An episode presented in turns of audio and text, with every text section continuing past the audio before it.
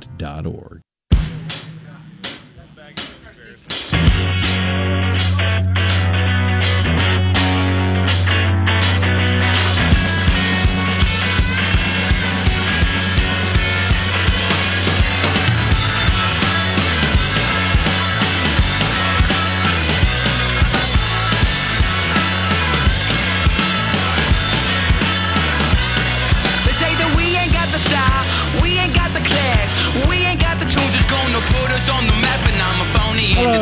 What's up? It's Friday. Is this any better? or it uh, it sounds the same. Garrett Lewis with you. I think it sounds a little better, which is a good thing. You probably thought I wasn't going to be in today. That's my track record. Yeah, we know. Shut Hey, up. What? It's your morning ritual with uh, me, the hoarse one, Garrett Lewis, KNST AM 790, Tucson's most stimulating talk. It's hot. Yeah. It's hot. It's already 90 degrees. I, we shouldn't be surprised. Uh, but, you know, if, we, if Trump didn't pull out of the Paris Climate Agreement, it'd be 85. anyway, uh, three things that I think you need to know. Uh, unemployment, number one, unemployment numbers are out. Unemployment numbers are out, and um, it's looking all right. Uh, slight uptick in unemployment to 4%. Prepare for the media to bash 4% unemployment. Trump's fault. Um, but uh, new jobs exceeded expectations 213,000 new jobs, wage growth 2.7% up year over year. Not bad. Not bad. Uh, we continue to create jobs. It really is amazing, isn't it? The turnaround. You get rid of Obama, you bring on Trump. Second thing, I think you need to know uh, as of midnight, we have slapped $34 billion worth of tariffs on China. China's going to retaliate. Uh, reports show it could be, we could add another $516 billion more in tariffs because uh, to China if they don't change their unfair trade practices. How about that? Uh, we could have 16 billion more in two weeks, 500 billion uh, after that. So that's that's where you go. And China, they said that um, they will match it on our goods. Got to hold strong on this. We will win. We will win.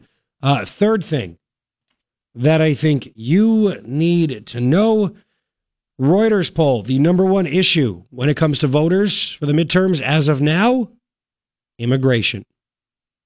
Immigration. You know what kind of, three things I think you need to know right there. Uh, that kind of, I guess, changes with the uh, the week's news. You think maybe all of a sudden people consider immigration to be the most important thing because the media focused on uh, what happened at the border over the past couple of weeks? Maybe. Uh, it was just one point ahead of the economy and just just a, a one or two points, I forget, ahead of uh, healthcare. So there you go. Uh, that's what's going on there. But I, I just listen. I love this. Uh, I love the situation going on uh, with the economy. The economy is fantastic.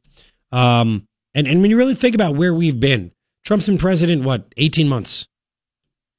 About about eighteen months. We were in such dire straits for eight years. Two years ago at this time, you know, it was two years ago, I think yesterday when Jim Comey had his famous press conference. Two years ago, we're just getting over Jim Comey saying Hillary's crooked and she's going to get away with it and blah, blah, blah, blah, blah. Um, and we were nervous as hell. That's it. There goes the election, blah, blah. Some people, not me, I still thought Trump was going to win. I did I not say from wire to wire he was going I did. Even my my wife gives me credit for that. But uh, think of where we've come from. I mean, from a few years ago, when the media is telling us the new normal is 1.8 percent uh, GDP growth, uh, new jobs. There are no new jobs. Manufacturing's never going to come back. This isn't going to happen. That's not going to happen. Blah blah blah blah blah. And Scalia dies. All these things, and now all of a sudden we have jobs. We have jobs. The economy is roaring. ISIS, ISIS. Remember, we were getting terrorist attacks multiple times a year. Uh, threats, shootings right here. I know we had the Vegas shooting. Nobody knows what's going on with that situation. Yeah, they got Um, under the rug. But we were worried about everything, and we should always be vigilant. But look how times have changed. And now we have Gorsuch on the Supreme Court. Now it looks like we're going to have uh, another good one. Trump's going to announce on Monday. Another good one. Unemployment's down. We're leading the world again. We may not have to go to war with North Korea, which would be a quick one, but still very dangerous. I mean, that's why when people want to say, and we're always going to have, unfortunately, bad presidents. It's going to happen. We had them in the past. We had one for eight years. Um, there's always going to be people that have the wrong idea. It's always going to be that way. Uh, however, it's a pendulum. And when the people say the world is going to end, the country, there's no chance we come back, look how quickly we came back. Now, I get it. If Hillary would have been president, the country would have gotten worse. Doesn't mean it's down forever. And that's what people need to realize. I mean, the media wants to tell you it's the end of the world, so you tune in. Politicians want to tell you it's the end of the world, so you, you can give them money. Um, and they want to get you out to vote. But it's never going to be the end of the world. We're a resilient people. We see things. We're Americans. We see the rules set in front of us and we adapt the best we can to try to win, to try to achieve the most, to have the most success. That's what we did with Obama, and it was tough to do. Trump's making it easier to have success, and look at what's happening. Look at how quickly we've rebounded. That, that's what I take from all this stuff. And I think there are people that take it for granted sometimes, or they don't even recognize it, they don't realize it. And that's why I say things are pretty damn good right now. You know, uh, enjoy it while it's happening. Live in the moment. Be smart, but enjoy it. Things are pretty good. And we're never going to get a president like this ever again. No one's going to have the guts to say the stuff that this guy says. Play number six, Ryan, if you don't mind. He was on fire. Trump was on fire yesterday. I hope you're wrong about that. I really, I really am. Well, we're going to need a non politician, Yep. but not even just a non politician. There are people that aren't, you know, that, that, that are coming from the business world or whatever that, you know, look at, look at uh, Schultz. You know, he wants to throw his hat in the ring in 2020, and that guy's a stiff. They're all stiffs. They really are low energy stiffs. Uh, I, I mean, they, they they are lightweights, and then you need people that just have the guts to say it like it is. Until a talk show host becomes president, you're never going to have anybody nearly as entertaining who doesn't give a crap, like Trump. And honestly, what's the worst thing? When people in the media say bad things about you? I guess you have to have that thick skin. Whatever. Number six, this is the president of the United States, but he's a more relatable president, even as a billionaire. Listen to this. This- He's in he's in Montana yesterday at a big rally to get uh, Jon Tester, the Democrat, retired. Uh, who I who the hell knows the name of the guy in Montana? Who cares? We can't vote for him. Uh, that he's a Rosen Rosenfeld. So whatever. I don't even care. I only care about Trump at this point. But he goes there to uh, to talk up the Republican Senate candidate. But just listen to this. Here we go. And the House just left and they said there's no collusion. Can you imagine this? It's all a ruse. This was an excuse for the Democrats who lost an election, who actually got their ass kicked. 306. And I left this in. Listen to the applause. Oh my God.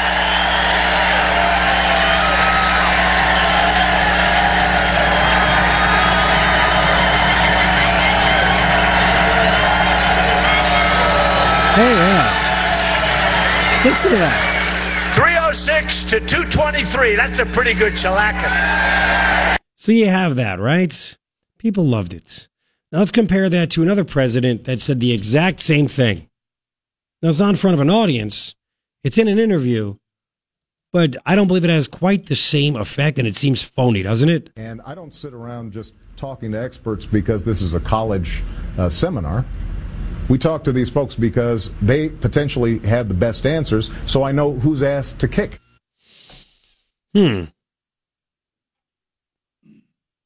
So tough. Yeah, very. I mean, that, that I remember that. That was when people were questioning Obama's toughness. Next thing you know, polling says I'm not tough. Let me say the words ass kick. That's violence right there. Well, it's something. It it's it's something. So that's it's special.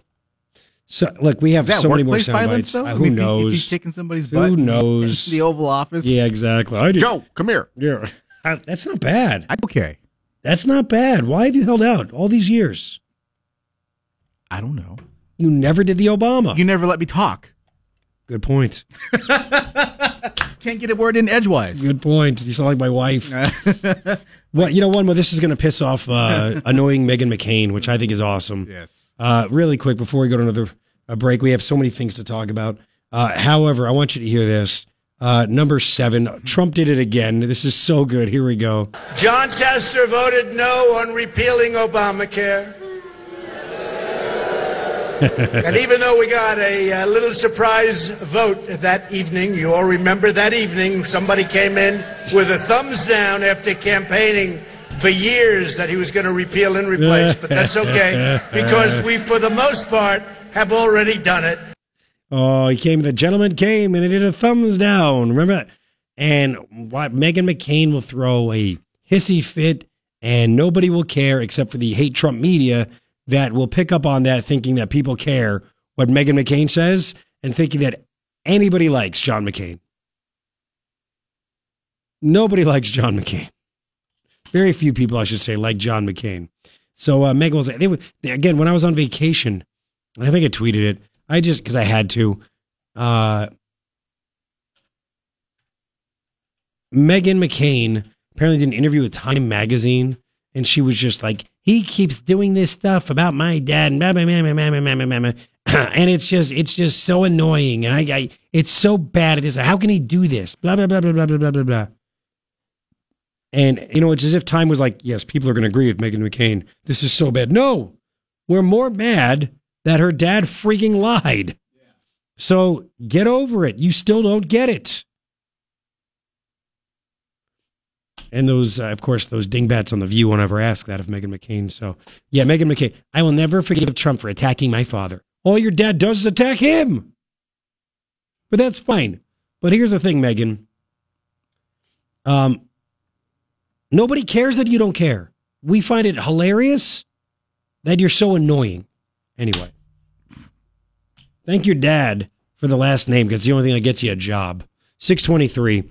Uh, much more. We have, oh, what do you hear what he said? We got to do just one more about uh, Maxine Waters. Oh, yeah. Maxine Waters. This is, uh, this is so good. And then 640. Uh, remember, remember uh, David Garcia? He's the Democratic candidate. He's one of, but it looks like he's in the lead uh, to run for governor against Doug Ducey. And apparently, people think that he's a rising star, which I'm I don't understand. But anybody, well, if the media says it, it must be true. Fake news. Um, he apparently told he was speaking in front of uh, maybe I don't know a dozen people, and he told them that he's never been arrested. Don't worry about. It. Well, apparently that's not true. We'll get that coming up. Uh, and what Trump said about Maxine Waters and Elizabeth Warren is so good. We'll get that coming up. KNST AM 790, Tucson's most stimulating talk. Nation. 6:30. Thanks for hanging out. My computer tells me 87 outside right now, but when I was driving, it was already 90 degrees. 105 for the high today.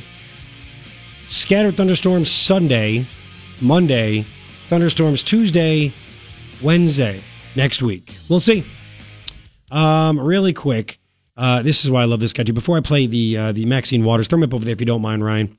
Uh, remember the, the lady that climbed the Statue of Liberty? yeah. to protest. She's an immigrant from Congo. Yeah. And she said she uh, loves Michelle Obama and she inspired her to do it or blah, blah, blah. Trump mentioned that yesterday. Listen to this. You saw that clown yesterday on the Statue of Liberty? You see the guys that went up there? I wouldn't have done it. I would have said, let's get some nets and let's wait till she comes down. Just get Just get some nets. so freaking funny. I'm sorry. It's just it's just hilarious. Dude, that was a big deal, actually. It was a huge deal. People who like saved and scrimped all their lives for a trip to New York see the Statue of Liberty closed Yep. because of this lunatic. Because this moron. Uh, who, by the way, was able to come here legally. All right, really quick. Uh, Maxine, well, he really went after Maxine Waters. Let's do four first. Four. He really went after the Democrats. He is branding the Democrats as the party of crazy, and it's working. Here we go. A vote for Jon Tester is a vote for Chuck Schumer, Nancy Pelosi, and the new leader of the Democrat Party, Maxine Waters.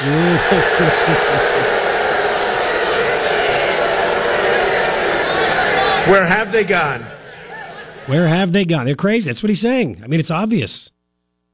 Now let's do one more, number five, and then we have to go to break, and we'll come back. We'll do more of these later, including the Elizabeth Warren stuff.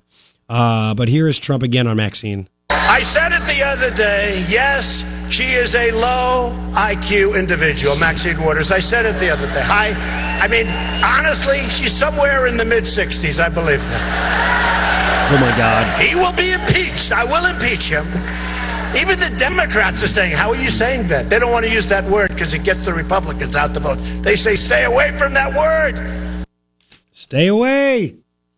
Stay away from that word. All right, uh, 633. We have some more Trump soundbites we'll get to later on in the show. Sheriff Mark Napier coming up at 810 right here in the studio to talk about what ICE does in his jail uh, because uh, Supervisor Dick Elias uh, doing something very dumb, wanting ICE out of the uh, the jail because he says it causes them to be it causes like commotion and craziness and they're in the way and uh, I mean just dumb. So I'm wondering, should we call him Dumb Dick Elias? I like it. I have to give credit to a listener on that. I got a, I got a subject, Dumb Dick Elias. anyway, uh, so we'll get to that at 810. Don't go anywhere. David Garcia running for governor tells the crowd he's never been arrested. Turns out he actually has. We got that coming up. Here's Fox. In Talk.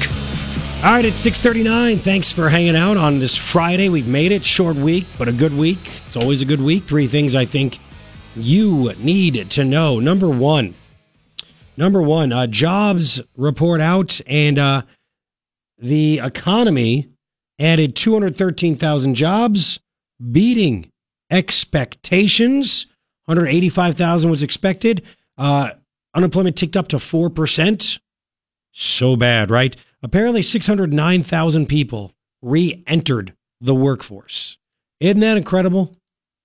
Second thing that I think you need to know uh, as of midnight, which was uh, probably Eastern anyway, so you know nine hours ago, nine plus hours ago, um, we have uh, the, the the Trumpster has put uh, thirty four billion dollars worth of tariffs, thirty four billion dollars worth of tariffs uh, on China. Could get five hundred sixteen billion more after that because they are well, they they have unfair trade practices, and he's calling them out as he should. Call them out. Um, and China is nervous. All they're doing is using words. Words. Uh, a commerce ministry spokesman said the U.S. is opening fire on the entire world, including itself. You need our money. Third thing, I think you need to know, and there's a lot. There's a there's a. I mean, which one? do you- Which one do you? You know, we'll go. We'll go local. Uh, the group, remember Red for Ed? Yep. Invest for Ed gathered more than enough signatures to put their targeted tax on the ballot. They want to they want to tax the richest 1%. The richest 1% here in Arizona. And it's not like it's a um a small tax. I mean, they want they want they call it a surcharge on the richest 1% to pay for the I guess the education of everybody. And they say it's totally fair. Uh, when they asked, how is it fair that you go after just the top 1%, like you tar- target a group of people, they respond, how is it fair that our kids don't have textbooks? I love when they answer a question with a question. Uh, show me a kid without a textbook. Well, there's that. Mm-hmm. Mm-hmm. Uh, three things that I think you need to know. There's a good chance that they We'll have get a into this one. Chromebook. Sorry. That's okay. I really get upset about that. I know. I don't blame you, dude. I, I get upset too. This this is ridiculous, and the amount they're making people pay. I mean, nine percent of what they earn. I, I got to get the. I'll, I'll get the exact amounts because it's insane. Three things I think you need to know. I'll get to those right now. I'll get to David Garcia in just a second, um, because this this is important. And you just sit back and wonder: these people are successful. They make a lot of money. They work hard to make a lot of money, and now they're being targeted. And you know what's scary is that there's nothing that they can do. The rest of the state can look at them as a bunch of bad people that need to pay more. It all they're going to do is hit about 20,000 taxpayers. 2.8 million people file taxes in Arizona. 20,000 are targeted. Right? They want to raise almost 690 million uh, dollars from these just 20,000 people. Isn't that crazy? Individuals earning more than a quarter million, couples that file jointly with income of more than a half million will pay a surcharge, which is a tax, ready, of 8% on anything they earn over that amount. Right now, the state tax rate is 4.54%. That's the minimum. If you make a half million or more, or couples with a million bucks or more, 9% over that is what you're going to pay. Yes, okay, here we go. Uh, Joe Thomas, the union boss, the thug, was asked, it says here, he bristled at questions over whether, whether such a system of fun, educa- uh, fun education on the backs of a small minority is fair. Quote, how is it fair that students are in overcrowded, underfunded classrooms right now?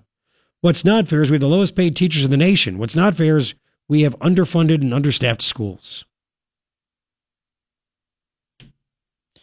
The voters, we have what we have to do is what the voters will let us do. And the voters said this revenue stream. I don't remember voters saying that, but whatever. They got enough people to sign up. We'll see what the state does. And there's a chance it may pass. I mean, they passed the minimum wage hike, 52.48 in this state. So anyway, uh, David Garcia. Let's play the David Garcia somebody. He's running for governor, ASU professor. Uh, really nuts, really crazy. David Garcia, and by the way, that's why Ed for Red for Ed was never just money; it was a political movement, and that's why it became Invest for Ed. And they went out and got the signatures and everything else. It was always that way.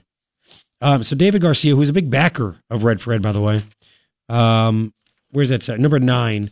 He was talking to a group of people, and he uh, he said this. Um, I'd like to tell you that I'm in front of you because I studied hard and did everything right along the way. Um, actually, never got arrested, never got busted, so don't worry about that. Hmm. I guess it's different degrees of arrested and busted.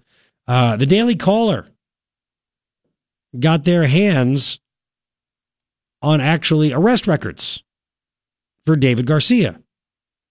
He was talking, by the way, at, that was a, a fundraising event hosted by Planned Parenthood. Never been arrested, never been busted. Uh, Daily Caller got police records, two separate police busts for Garcia.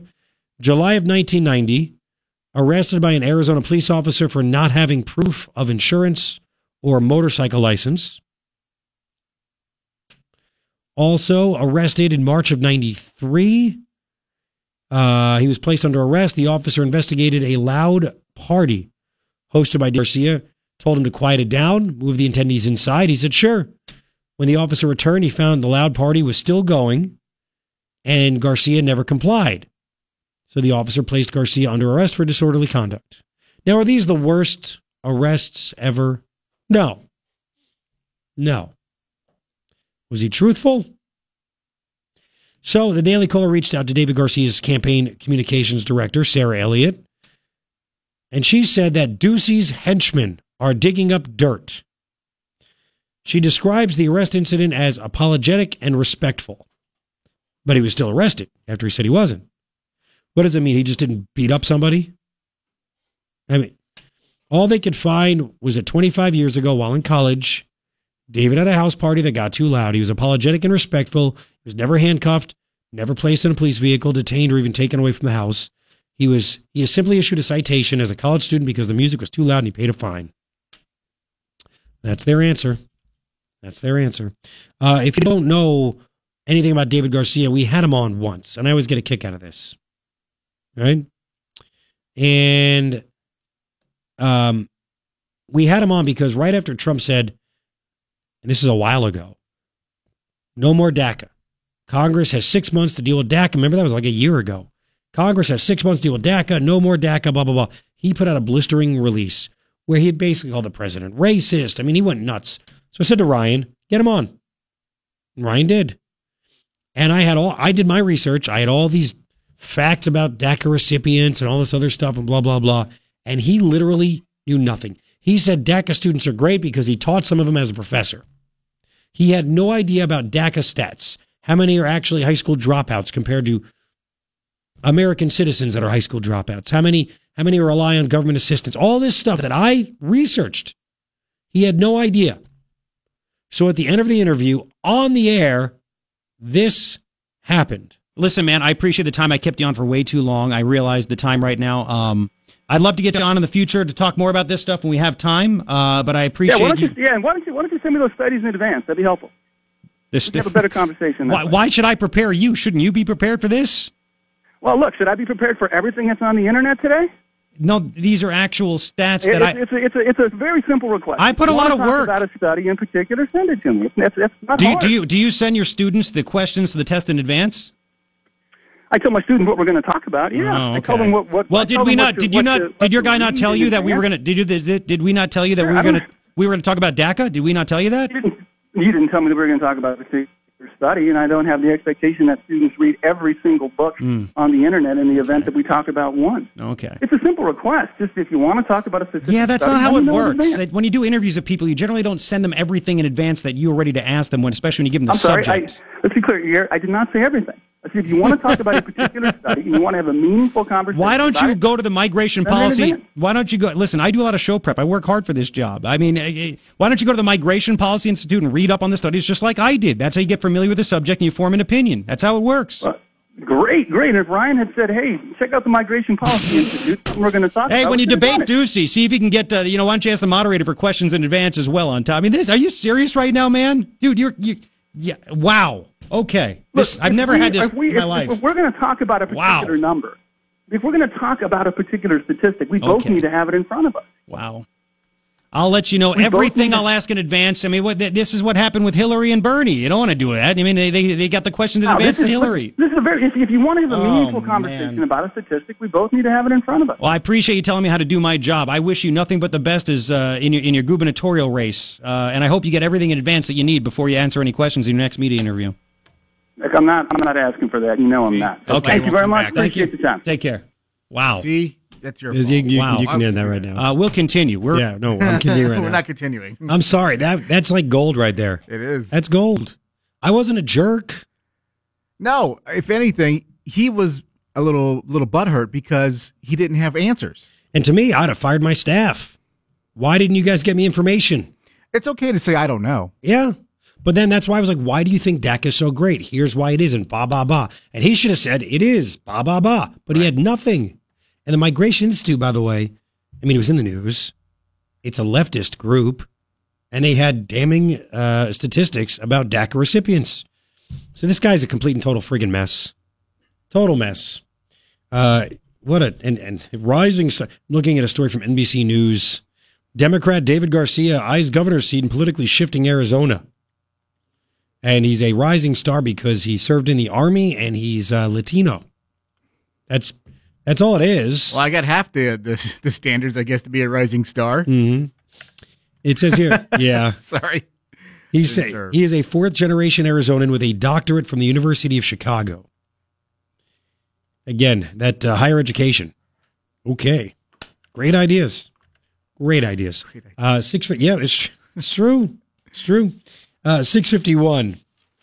I have an update for you. Uh, you have to hear what the uh, the tool bag that got fired. The guy that the Whataburger, he stole the MAGA hat off the kid's head and threw the drink at him. You have to hear what this guy has done in response to being fired. Incredible. Incredible stuff. That's coming up. Don't go anywhere. Morning Ritual, Garrett Lewis, KNST AM 790, Tucson's most stimulating talk. Zero call for a free estimate.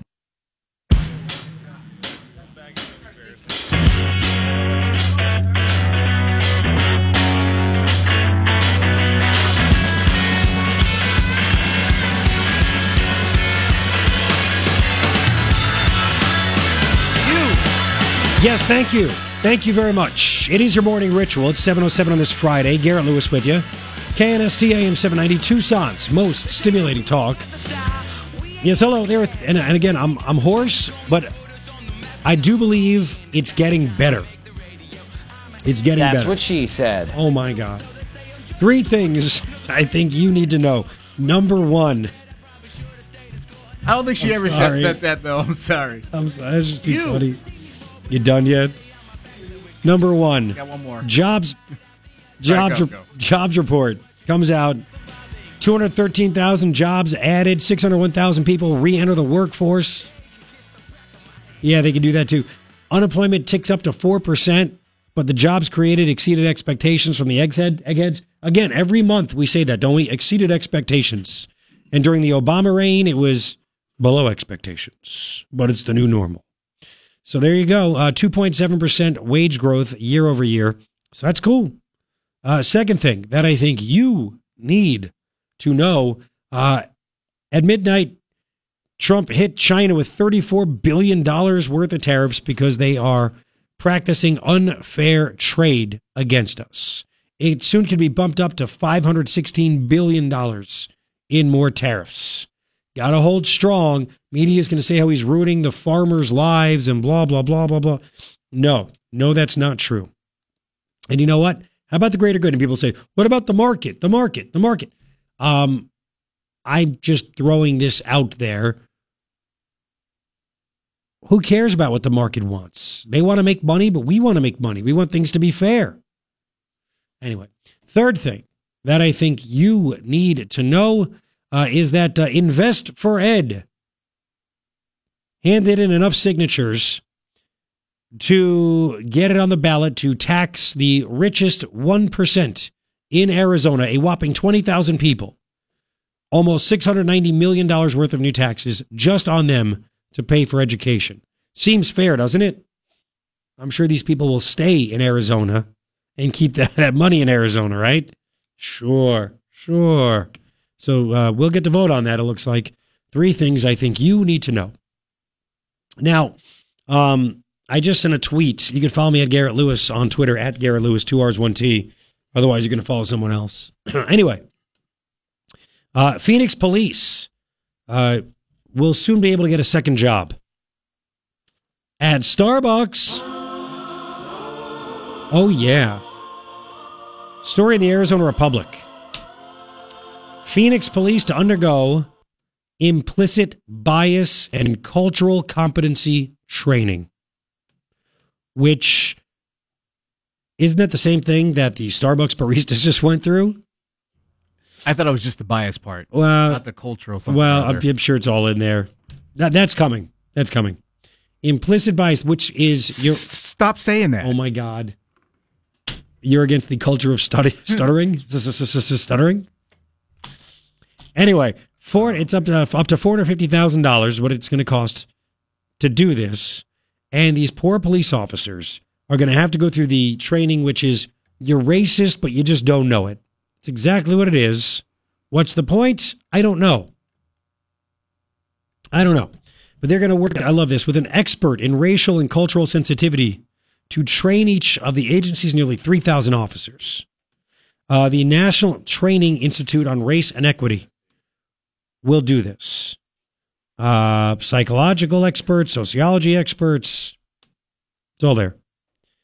Uh, it's one year. The one year, $150,000 training begins in the fall. Could be extended two more years, 450 grand. Officers will be taught about implicit bias, what causes it, how it affects the community, why it's problematic, and uh, your uh, your own bias. Isn't that nice? Isn't that great? uh, officials wrote the Phoenix Police Department has an immediate and critical operational need to provide implicit bias and cultural competence training to officers. I'm just waiting until Magnus wants to do it. I mean, they're so broke though. I don't think they are they dumb enough to try to get away with this. Being aware of implicit bias, having tools will strengthen the relationship between officers, the police department, and the community. Blah blah blah. so they tried this a few years ago, uh, but it turns out the ASU professor was a fraud. He's a plagiarizer, so they got rid of him. So now this is happening, and I love this from the Arizona Republic. From coffee shop confrontations to systemic race related issues in law enforcement,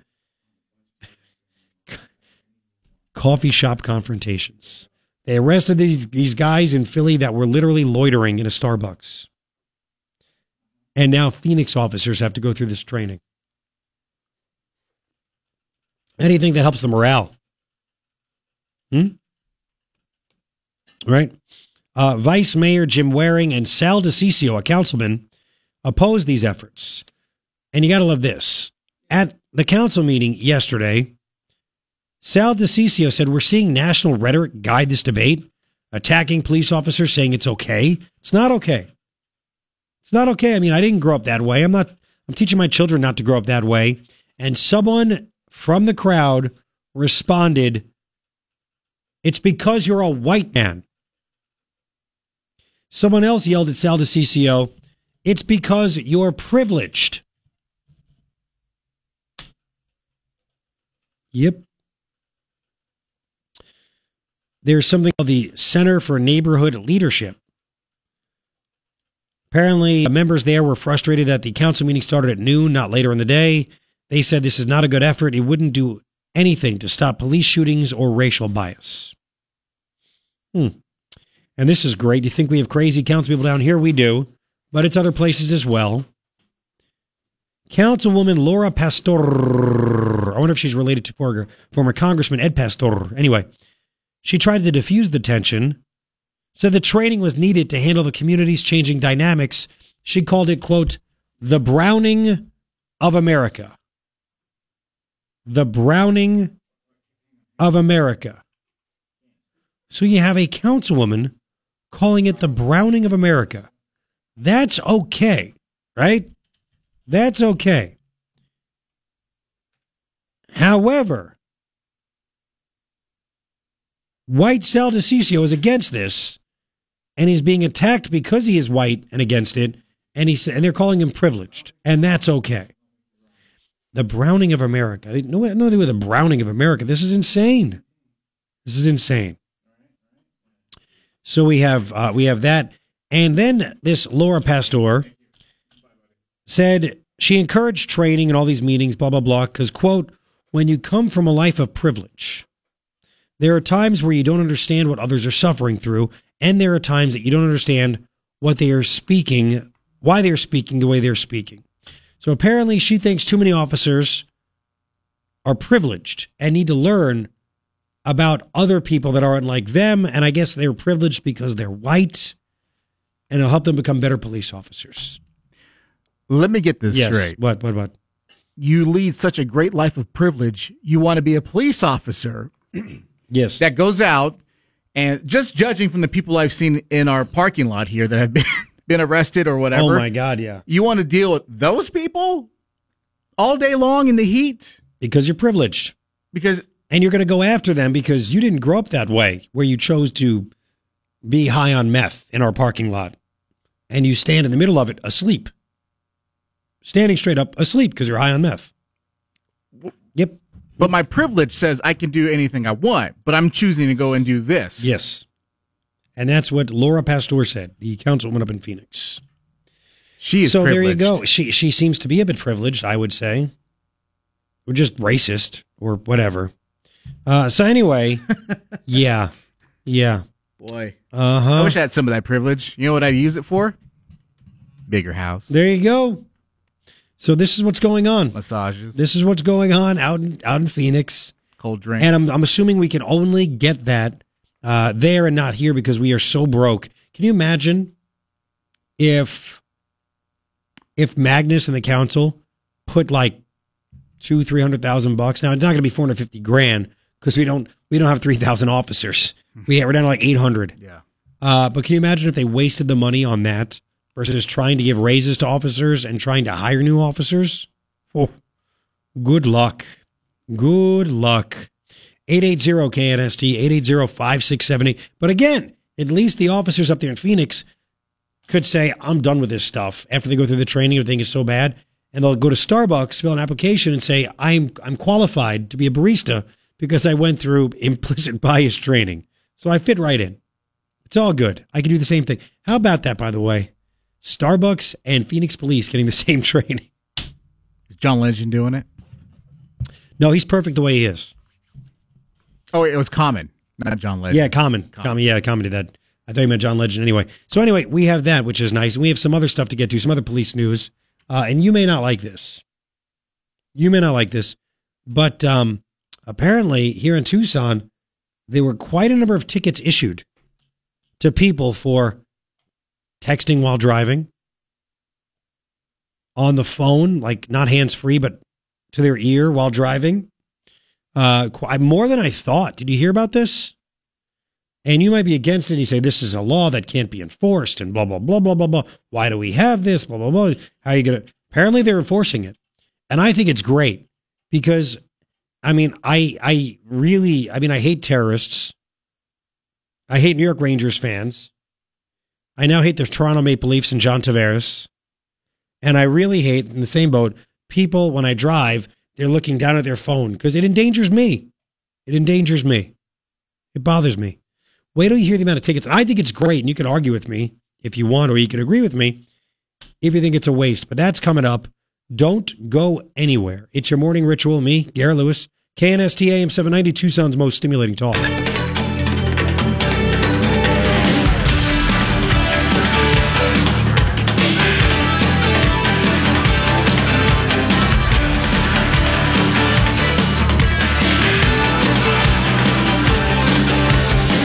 Seven twenty-five. Garrett Lewis with you right here on this Friday.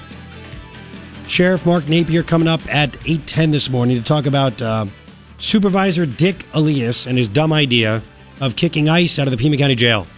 So uh, Sheriff Napier is going to tell us exactly what ICE does in the jail because uh, Dick uh, says that, uh, and I call him Dick uh, because it's Richard for short. So he's Dick for short for anyway. So he says that they like get in the way and it becomes a tangled mess.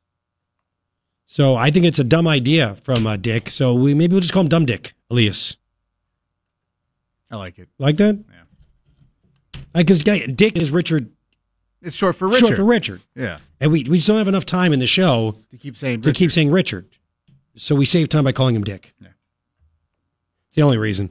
Uh, it's gonna be, it's gonna be 105 degrees today. It's already uh, it's got to be close. It was 90 when I drove, and my computer tells me 87 last hour. Let me refresh it, and I'll get to your calls. And what the show means 88. Give me a break. I think it's warmer than that.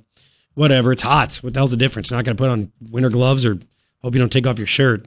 So um, Unless you're in this studio. yeah, it's cold here, isn't it? I love it. On my. Yeah, you are McFly.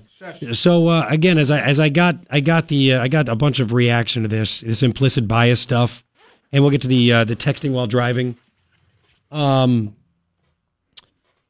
and and uh, one of the emails, and I got a bunch, is yeah, this will totally make the cops less likely to shoot armed black men. And why don't they just call it that?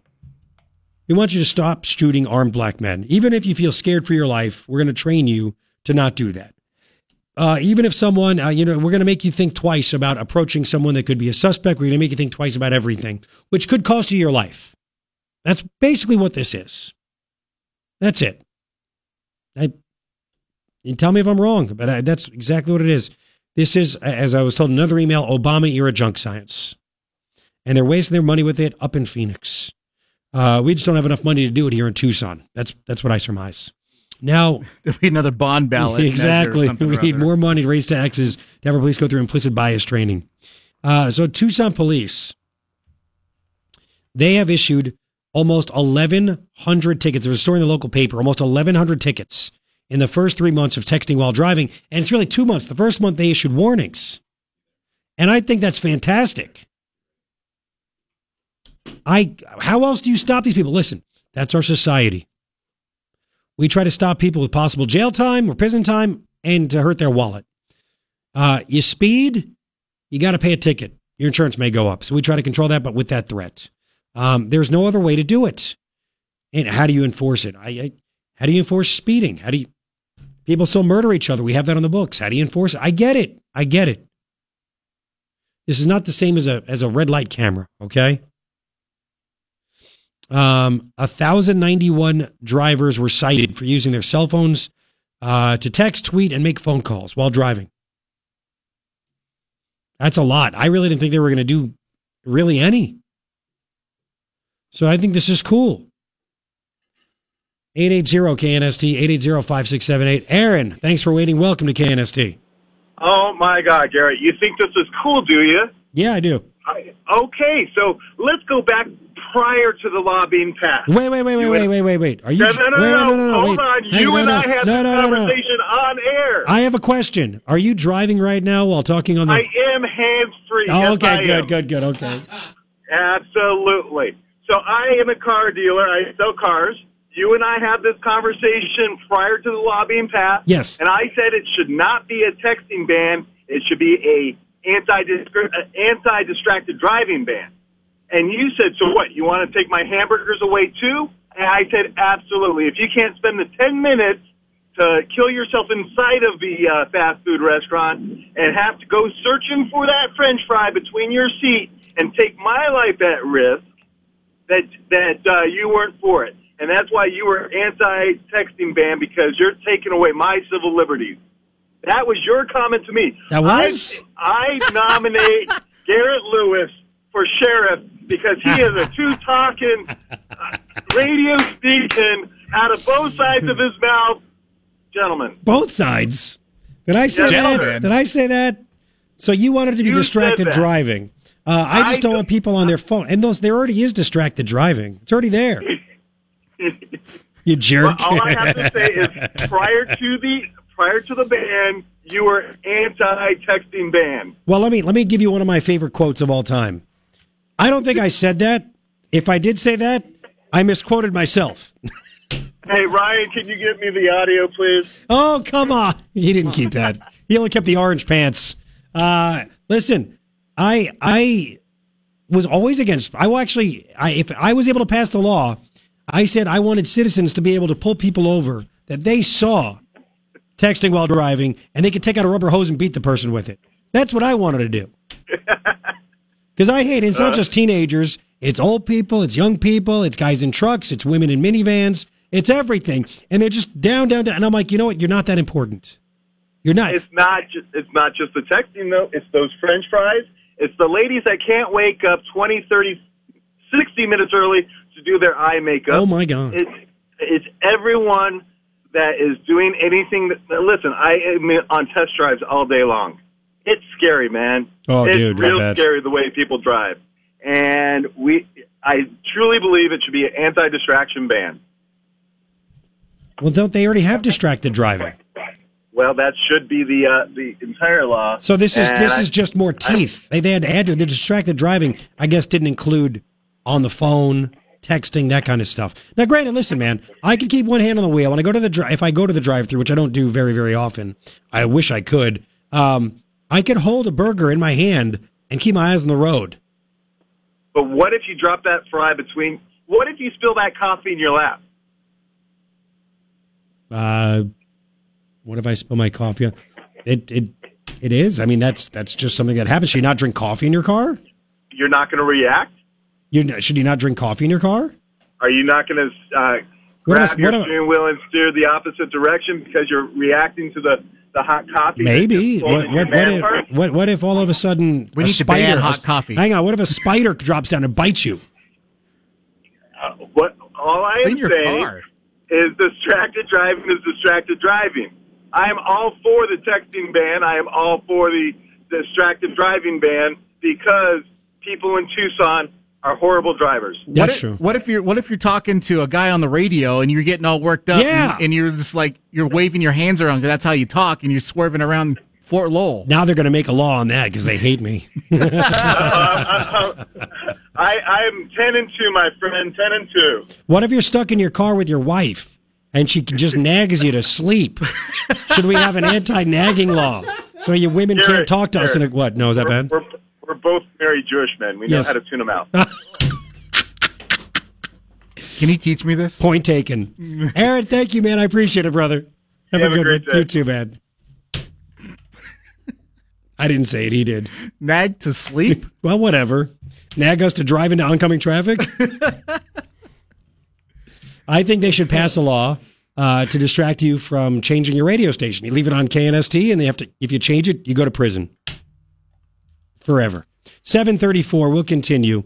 Uh, you can argue with me about this. We have other things to get to as well. Um, what was the? Oh, I, I think I had one. Where'd my prep go? Um, oh well, that yeah, we we do we do have some Trump sound bites. Thank you for uh, reminding me of that. We have a few. Uh, we, yes, yes, yes, we do. Uh, we have a lot to get to, and uh, as a matter of fact, I have just bear with me for just one second. Um, oh yes, yes, yes. Pima County, Pima County just spent over a million and a half dollars to buy something. Did you hear about that? Not a bowling alley this time. It's not to fix the roads either. I'll get to that coming up. Here's Fox. Stimulating talk. Word 743. Three things I think you need to know. Happy Friday. Uh, number one, jobs, jobs, jobs. Job report is out. And guess what? Beat expectations again. What a shock, right? Uh, unemployment somehow ticked up from 3.8 to 4%, but 213,000 jobs were added. I think somewhere in 185,000, 177,000, whatever it was, was expected from the experts. Um, 36,000 manufacturing jobs in June. 362,000 since Trump took office. No manufacturing, it's done. It's all going to Mexico and China. It's just done. Uh huh. Uh huh. Incredible stuff. Second thing that I think you need to know uh, Trump hit up China with uh, $34 billion worth of tariffs at midnight because they commit a lot of unfair trade. Could be up to $516 billion more. Uh, China's going to retaliate. But you know what? They need our money. We're their best customer. Third thing I think you need to know invest for Ed. The real political movement from Red for Ed. They handed over enough signatures to get it on the ballot to see if Arizonans want to tax the richest 1% to pay for almost $690 million in education. Yep. Seems fair, doesn't it? Three things I think you need to know. What a joke that place is. I mean, you got to be, you've got to be kidding me. Whatever. Now, the headline, the headline is is a bit um, disturbing. Pima County, you know, we have roads, roads that aren't fixed, roads that are garbage. We talk about that all the time. And to fix the roads, Chuck Huckelberry tells the supervisors, including Dick Elias, Sharon the driver, Ramon Valdez, let's fix the roads by buying a bowling alley. Let's uh, let's let's fix the roads by building a soccer stadium, buying land, all this stuff. They just spent 1.55 million dollars on a ranch. Yes, uh, Pima County.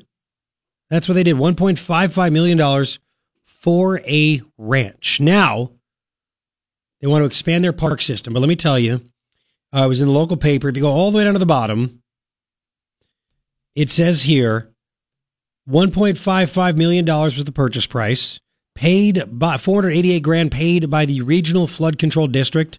The balance, so a million plus bucks, paid by the county administrator's special revenue fund at closing.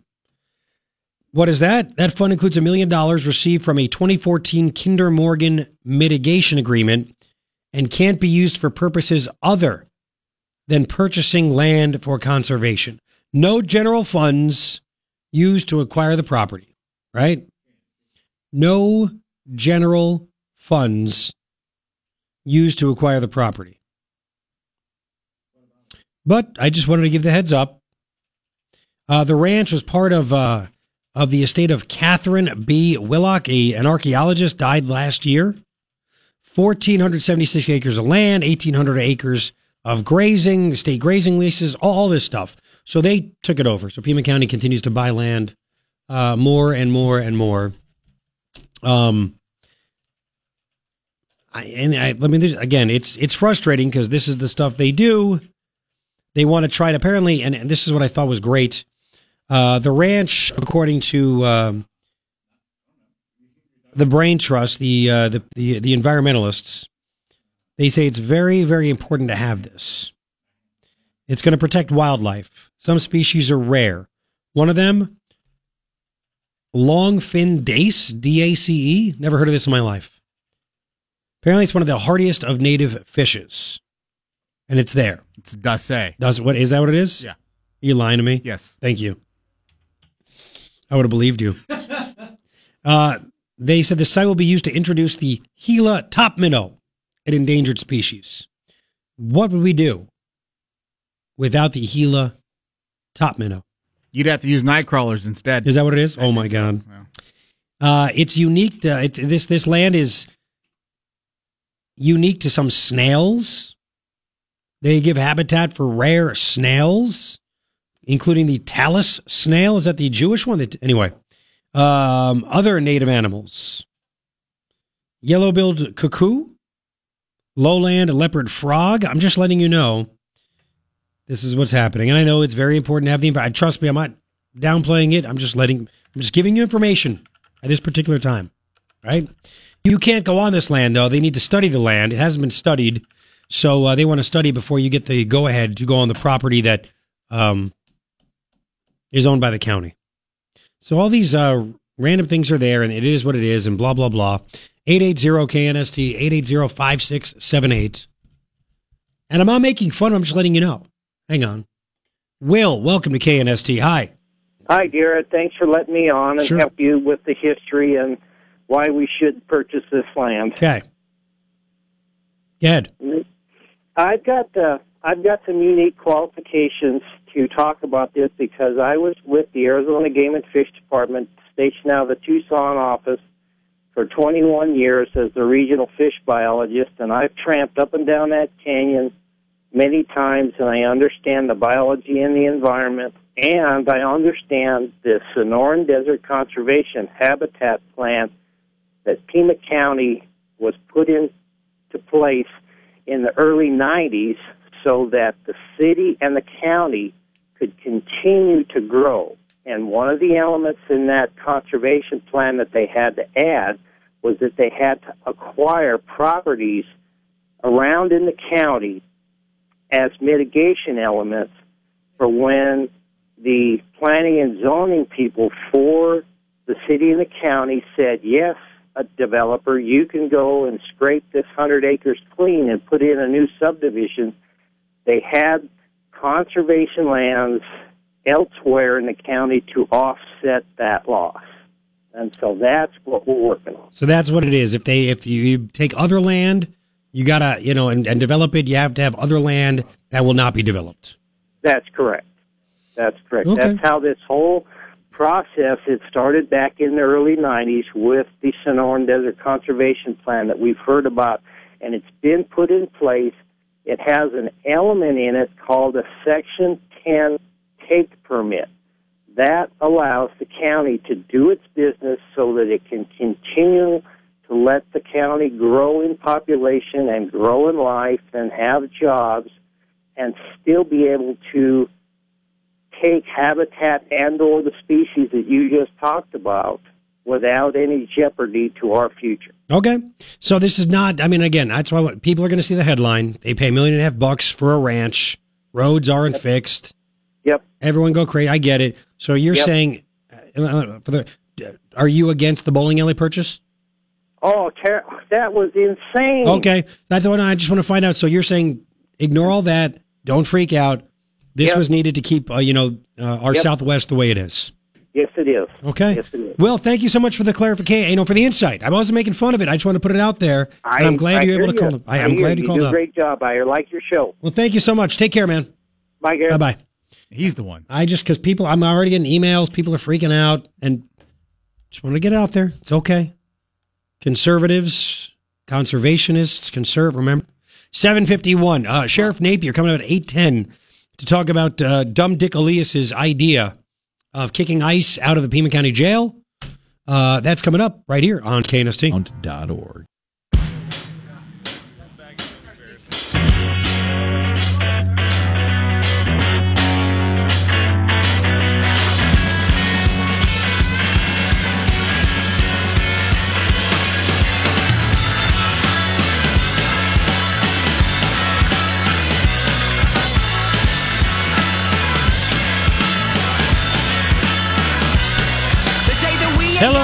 I never know what my voice is going to sound like when the mic's on. It's it's been. rough. I think it's getting better though. I know you care, but I'm not in wanna it? pain. Yeah, exactly. Thank you. Garrett Lewis with you, KNST AM 790, Tucson's most stimulating talk. Three things, thank you, that I that I want you to know. Number one, uh, job numbers out. We had 213,000 jobs, 36,000 manufacturing, 362,000 manufacturing since Trump got into office, but those were never going to come back, according to Obama and the haters. Um, unemployment ticked up to 4%, whatever. 601,000 people re entered the workforce. Incredible stuff. Second thing I think you need to know uh, the tariffs are there. Once midnight hit, Trump hit China with $34 billion worth of tariffs because they do unfair trade. And it could be 516 billion more before it's all said and done. China will hit back on us, but they need our money. Third thing I think you need to know invest for Ed. Yes, it was all political. We knew it was. They have enough signatures to get uh, on the ballot for you and me. We could vote on this uh, to tax the hell out of the richest 1%. 20, they want to tax 20,000 Arizonans $690 million We're close to it to pay for what they, uh, what they think is needed for education. Just target them. Sounds pretty unfair. Three things I think you need to know. Uh, now we have uh, the good sheriff in with us. Uh, how you doing? Well, Oh, good morning. Good, good. I got a little bit of that cold too. You I know, don't know it- what the voice is going to sound like. And either. this is crazy. It's a hundred and something degrees outside every day. You know, at least I can blame my, my two kids' daycare. They licked the floor. Who knows? Um, but uh, this this is this is insane. So, uh, Supervisor Dick Elias. There was a story a few days ago. Uh, we talked about it yesterday. Uh, Dick Elias and Sharon Bronson, who uh, again, just advice, friend to friend, don't get in the car with her if she's driving. So uh, Sharon Bronson, they had the idea to kick ICE out of your jails, and I thought it was kind of ridiculous. Um, and and we it- they're doing this now because the whole protest on the border and everything else, and separating kids from their parents and blah blah blah. Um, now, let's just start at square one. ICE is in your jail. They are. What do they do? Well, let's let's start by why they're there. Okay, I why think that's there? that's an important thing to f- kind of frame our discussion by. Um, it's a very thorny issue for sheriffs across the country. It's not unique to Pima County. It's, it's Mhm. how to address ICE detainers. An ICE detainer says that federal law enforcement has a valid criminal justice reason for the extension of detention of a person. Okay. and that's communicated to local law enforcement who has that person in detention. Unfortunately, an ICE detainer has no legal force in effect. In other words, it does not provide me a legal basis for extending the detention of the person. To hold on until until, until they get there. Correct. Okay. So it puts sheriffs in a quandary. And some sheriffs have answered that quandary by simply ignoring ICE detainers and releasing these people back into the community and hoping that they're not really bad people. Mhm. But that's really counter to a criminal justice goal because we know that there's at least a federal law enforcement reason for the detention of this person. Some sheriffs are honoring ICE detainers at the jeopardy of civil liability to their counties. So it's a really it's a it's a it's a quandary for sheriffs all over the country. Okay. I sit on many national and state committees that address issues like this. So it's it's been going on for the whole year and a half I've been sheriff. And the National Sheriff's Association and Major County Sheriffs of America realize that the best practices approach is, if you can, to embed ICE in your detention facility. That circumnavigates the whole problem of what you do with ICE detainers because when Pima County no longer has a reason to detain Garrett Lewis, and we are aware that uh, Senior Garrett has a ICE detainer, Yeah. which is the declaration by federal law enforcement that we have a reason to detain you. I can't ignore that. So rather than um, circumnavigate it by releasing you, or worse, detaining you and presenting liability to the county, we do a direct handoff to ICE right in the detention facility. Okay. And again, it's not me freelancing this idea. This has been recognized by national associations that I'm involved in as a best practices approach to deal with this thorny issue of ICE detainers. There are other bad practices, one of which is um, cross certifying your deputies as immigration officers under a 287G program. I'm not a fan of that. I don't want to convolute that because we have enough to do in Pima County without adopting federal immigration responsibilities. So I think that's a bad solution. So what I'm trying to do is to answer a very thorny issue by implementing a best practice approach and trying to keep Pima County safe and at the same time reduce potential liability to our county. So okay, let, let's let's questions because people want to know what what the heck happened. So say sheriff's deputies get called to a scene. A guy, let's say, is drunk or for whatever reason, you guys pick him up. You have a legal reason to do it, right? You take him into Pima County Jail. You book him. At that point, if there is an ICE detainer, does that pop up on the computer screen? How does that work? Well, that information that that person is in detention is is transmitted to federal authorities. Okay. They come back to us and say, "Wait a minute, sheriff's department, we have an ICE detainer on this person." Meaning, Is, is there an average time? How long does that take? Does it take 10 minutes, five minutes, an hour, a day? It kind of depends on the time of day, but Okay. it, it's within a relatively short period of time we become aware that that ICE, federal law enforcement, has a valid reason to detain this person. So someone from ICE contacts you. It was Or is it like trying Yeah. to like all of a sudden a computer like algorithm and it cross checks and Boom, you have that. So then, so then that, so somebody from ICE doesn't even know that their computers contact you guys and say, "There's a reason we want them." So then, would it then be, let's just say, would it then be up to the sheriff to tell his deputies when that happens, you call ICE, and some sheriffs say, "Don't call ICE, ignore it." Is Well- that a, like how do you, how do you, how does ICE know to come get that person or? Well, ICE will know that that uh, local law enforcement has that person in detention for local criminal justice purposes. Okay. And so they know that. So they're notified. They notify you, the computer, and it notifies an ICE agent. Yes. So Okay. everybody's on the same page saying, Okay. Sheriff or Chief of Police, ICE has a detainer on this person that's currently in your custody. The thorny issue is what does local law enforcement do with that information? Now, some law enforcement agencies just ignore that and say, "Look, we're not going to val- we're not going to honor an ICE detainer because it has no legal force and effect for allowing us to detain Mhm. the person." I think that's a bad practice because it'll potentially allows A bad person on the a bad on the person street, to go yeah. back onto the streets. And how can I, as a criminal justice professional and charged with public safety in our county, knowingly let somebody back into the community when the federal law enforcement says, "Wait a minute, sheriff, we have a valid criminal justice reason to detain this person"? It would really be an abdication of my Yeah. But on the same hand, I can't detain the person because it doesn't provide me a legal basis to do that. So what I'm simply doing by embedding ICE in the detention facility is is trying to circumnavigate that very thorny issue. So how is someone at your jail twenty four hours a day? No, not 24 hours a day. It, it, it varies, but generally about 16 hours a day, seven days a week. Wow. Uh, we have somebody there, so we can do these direct handoffs, so that it, it completely circumnavigates the the thorny issue. Because you can arrest someone, and then for whatever reason you don't hold them, you charge them, you take a picture, and then if the law says whatever they're charged with says they can be let go, or a judge says release them, then you release them. And when you release them, you are here you go. There's literally a, an ICE agent standing there waiting. direct handoff. Yeah. Wow. Okay. And okay, let's go. And by the way, this is Sheriff Mark Napier, Pima County Sheriff on KNST AM 790. So you have that. Now, uh, Supervisor Dick Elias said that ICE gets in the way and they tangle up things. Where where are the ICE agents? Uh, do they tangle up things? Can you explain that? No, I think it. Uh, Richard is incorrect in that. If if they were causing a, I need you to call me the other name. We we don't have a lot of time. Okay, Gordon. Sorry, you, you know that was coming, didn't you? I did. I was waiting for it. I won't call you Gordon if you don't call him Dick. That's okay. All right. I'll take Gordon. Um, well, Garrett, no, they do, they have a, a small area that's otherwise unused at the detention facility. They're not in the way. They're not messing things up. And that assertion that somehow the jail is messed up is absolutely incorrect. Uh, we just became a nationally certified detention facility. Uh, we we exposed ourselves to outside auditors that came in and audited and accredited our detention facility. We did that on our own accord to show that we're a constitutionally run facility. So the assertion that in some way that we're not doing things appropriately or we're messing things up is, is completely inaccurate. So does Supervisor Dick Elias know this information? Does he know where ICE actually is in your jail? Yeah, he knows that they're in an otherwise unused portion, and it's not. It's it, this is about politics, and my my decision Well, on this and my, is, my point is, this is apolitical. and, and you don't have to comment on this, and I get it, and you have to work with him, and I don't. But if he knows this information, he knows that where ICE actually is, he knows that ICE doesn't get in the way. He, he's aware that you've been audited and accredited and everything. So he is deceiving the public in saying that ICE gets in the way and tangles, tangles things up. I, I don't know that those are exact words, and I, I won't go into the um, that part of things. But I understand his concerns. Is there is a um, a concern, and it's legitimate about the commingling of federal law enforcement responsibilities with local law enforcement. But but it's but there's no commingling. All they're not. You're not.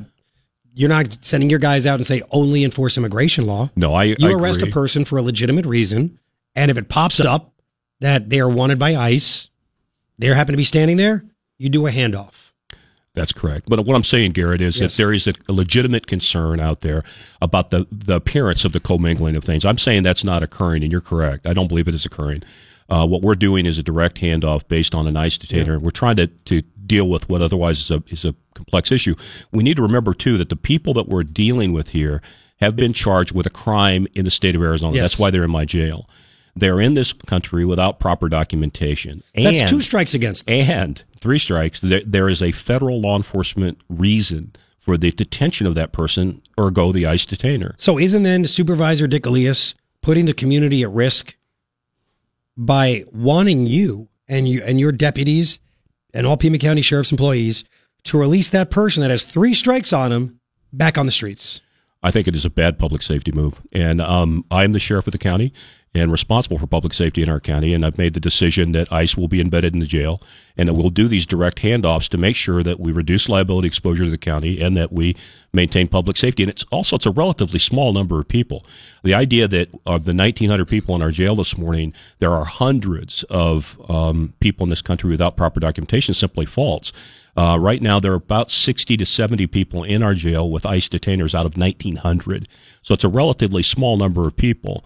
And of the people that are in the jail today, there are about 115 that are in this country uh, from they're other than U.S. citizens. That doesn't mean they're in this country illegally, but they're other than U.S. citizens. So it's not a significant number of people.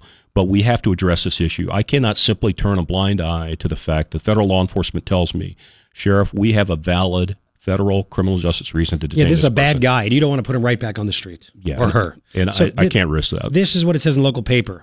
Um, Elias said the county has enough trouble just keeping things running without dealing with immigration issues.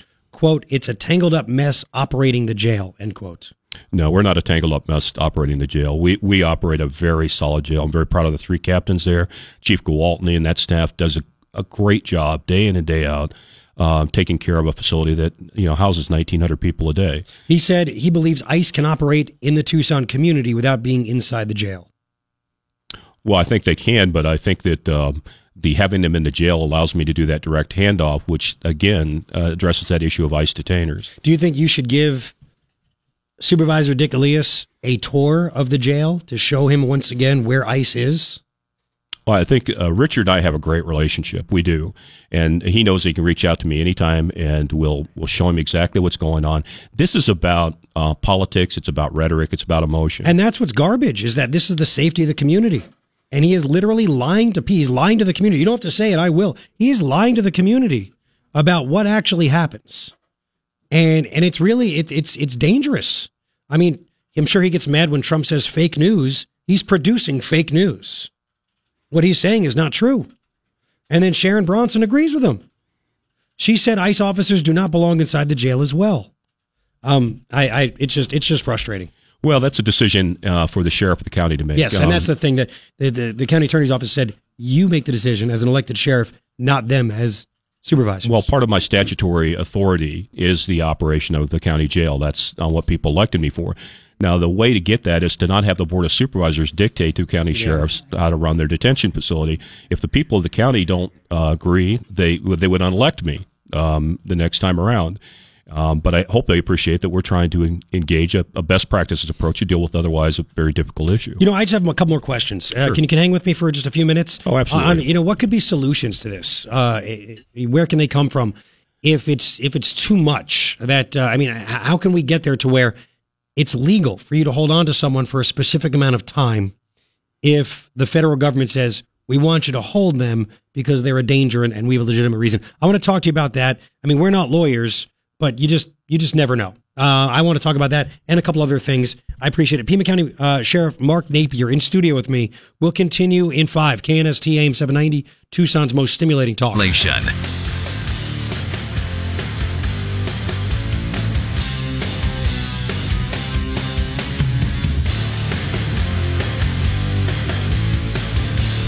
All right, 828, we're continuing. Pima County Sheriff Mark Napier in studio with me, Garrett Lewis.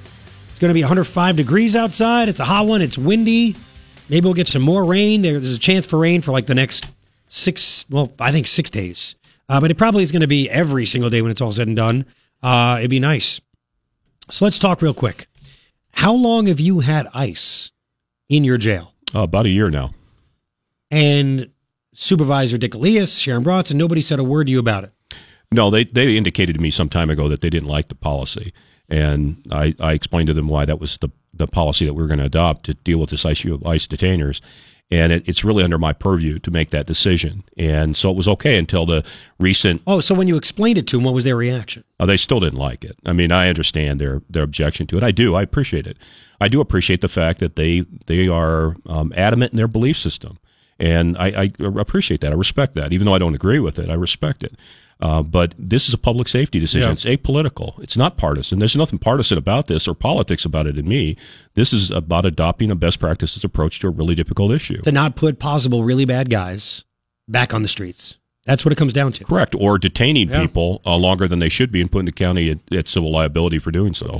Um, so really, nothing needs to change because we were talking, and I was like, "Is there any kind of a law that needs to be enforced where it makes it either legal for ICE to stay there, but it's legal because you have the authority to let them there, and and is there any kind of law that needs to be passed that says uh, if an ICE detainer pops up, federal government says everybody has the right to hold that person for 48 more hours to let federal officials get them? Yeah, I don't like that solution. It's out there. It's bubbling around to make ICE detainers uh, very much like a traditional warrant, which means then the taxpayers of Pima County would be shouldering the expense. We're okay with that. Uh, I'm not. No, we are. Um, I'm it's a, federal responsibility. Yeah, but if it happens Um, in our backyard and the federal government can't be everywhere, we want the problem solved. Well, but I want them to, if they're going to be in my jail, um, and the taxpayers of this county are going to shoulder that responsibility for a federal violation of, of immigration, I, I want to be reimbursed for that cost. I don't want the taxpayers of this county to uh, to bear that burden. That's it's not appropriate. What if we say it is though? Because I bet you there's. a I mean, it's my listeners versus people that support Dick Elias. But if my listeners say, you know what, I'm willing to pay a little bit more to make sure that if somebody's here illegally, uh, can be held for an extra 24 or 48 hours. We're cool with that because otherwise they're going to be released and, and the problem continues. I mean, unless all of a sudden we have federal jails next to the Pima County jail, what's the solution? Well, I think that if, if you put them in the jail and you're going to detain them for an extra period of time, I think the current federal reimbursement is like forty dollars a day or something, which is is significantly less than Mhm. our, our real cost. If they would compensate me the same way that I would charge Tucson Police or Oro Valley for detaining people in our jail, and there it's cost recovery, I, I don't have a problem with that. But I think the better solution is the solution that we have.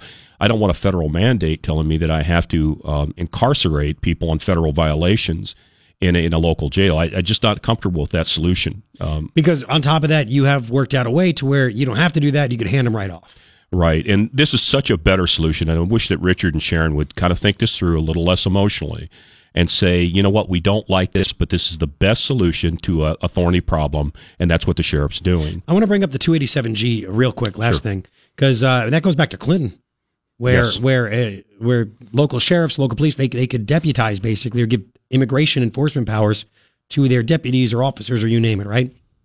So um, that doesn't mean if you are part of the 287G program or if you want that, that your guys are going to go out and just arrest people for being here illegally, right? They would have the authority to do They so. have the authority to do so, and you are against that because of the cost purposes. the cost and the fact that we have uh, roughly 425 deputies in Pima County to, to take care of 9,200 square miles.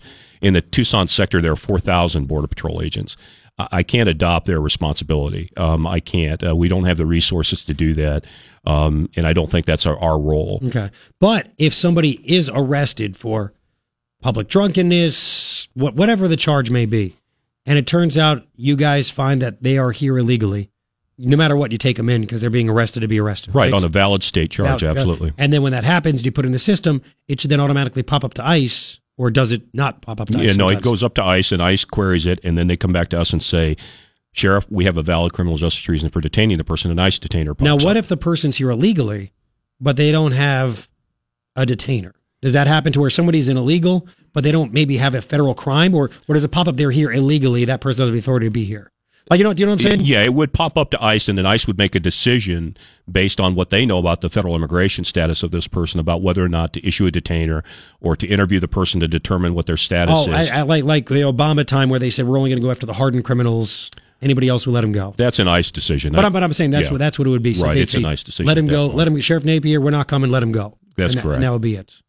Okay, I think we have a, a, clear understanding of this. Can I, uh, two more quick points. Sure. One is that um, Pima County really needs to understand we need to be at the table on these issues. Um, I personally be in Washington D.C. on the 23rd of this month, meeting with Secretary Nielsen, maybe even the president. Okay. But we are the largest border county in the United States. Of the 31 border counties, we are the largest, and we really need to be at the table. And there's certain political forces in our community that want us to withdraw from the table. If you're not at the table, you're on the menu. I don't want us to be on the menu.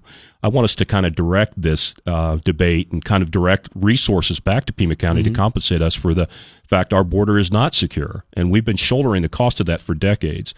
31 years ago today, I started with the Tucson Police Department, and we were talking about border security 31 years ago. It's really not fundamentally better right now. And nothing's changed. Nothing's changed. And the last thing I would do, real quick, uh, personal Sure. shout out to Sergeant Chris Rogers of our department. I hope he's listening. Uh, Me Sergeant, too. Sergeant Rogers is retiring today. He's an internationally renowned uh, bomb expert. who's with our department. He'll be retiring today at two o'clock and going on to other things. And very proud of his service. He's brought great credibility to the Pima County Sheriff's Department in the explosive ordnance disposal area. Is an internationally renowned expert in that field, and he's retiring today. Thank you for your service. Congratulations. And uh, have fun sleeping in. I'm jealous. yeah. I'm jealous. All right, uh, Sheriff Napier, thank you so much for coming in. I Always come in, appreciate my it. friend. Thank you. And we'll continue with uh, your calls. The lines are jammed. You can hit me up on email, garrett at knst.com. Tweet me at Garrett Lewis. You know how to get me. Right now, it's Fox. All right, 842. Thanks for hanging out. Three things I think you need to know. Number one, jobs numbers out 213,000 jobs created, supposed to be 177,000 or something like that. So, once again, expectations destroyed. Uh, manufacturing jobs 36,000. 36,000 creative. Uh, I thought they were supposed to be gone. 362,000 since Trump took office. Sounds terrible, doesn't it? Um, just great numbers. Second thing I think you need to know 34 billion in tariffs now on China as of midnight. That's what happened. It's there. China will retaliate, but Trump, they've announced they could do another 516 billion so we can get some fair trade going on. How about that? Uh, third, third thing that I think you need to know, and it's it's just as simple as this: is that um, the Invest for Ed has put forth uh, enough signatures to get it on the ballot to tax the hell out of the richest one percent, the richest one percent uh, that is here uh, in Arizona. They want to raise somewhere around six hundred ninety million dollars by going after the rich people who probably will then move their money somewhere else. Three things I think you need to know 880 KNST 880 5678. You could comment about uh, Supervisor Dick Elias. And, uh, and I'm telling you, I, you know, listen, Sheriff Napier's a nice guy. He's nicer than me. He's got to be nice. Me, I'm on the radio. I'm a nice guy, but I don't have to be so nice. And I don't have to work with this guy. And by the way, you know, listen, Supervisor Dick Elias can bring his racist views on this show any friggin' time. You know, it's it's out there. I know he was listening to the last segment. They all listen. Chuck actually, I've been told Chuck actually has somebody, pay somebody in the communications department at Pima County to um, transcribe this show. We at iHeartMedia don't pay people to transcribe this show. Matter of fact, I don't think anybody at iHeartMedia actually listens, but that's that's besides the point. So this stuff happens, right? Supervisor Dick Elias is a danger. He's a danger to this community. The fact that he would actually try to make or order Sheriff Napier to release bad people back to the community. And you know why he wants to do that? Because he thinks every single illegal is Hispanic and he wants to try to stand up for Hispanics. And and that's what it comes down to. He probably thinks it's racist they're being arrested. You know, if anybody should go through the implicit bias training, it should be Dick Elias. Right? And even, you know, you know who you could add to that list? Sharon Bronson.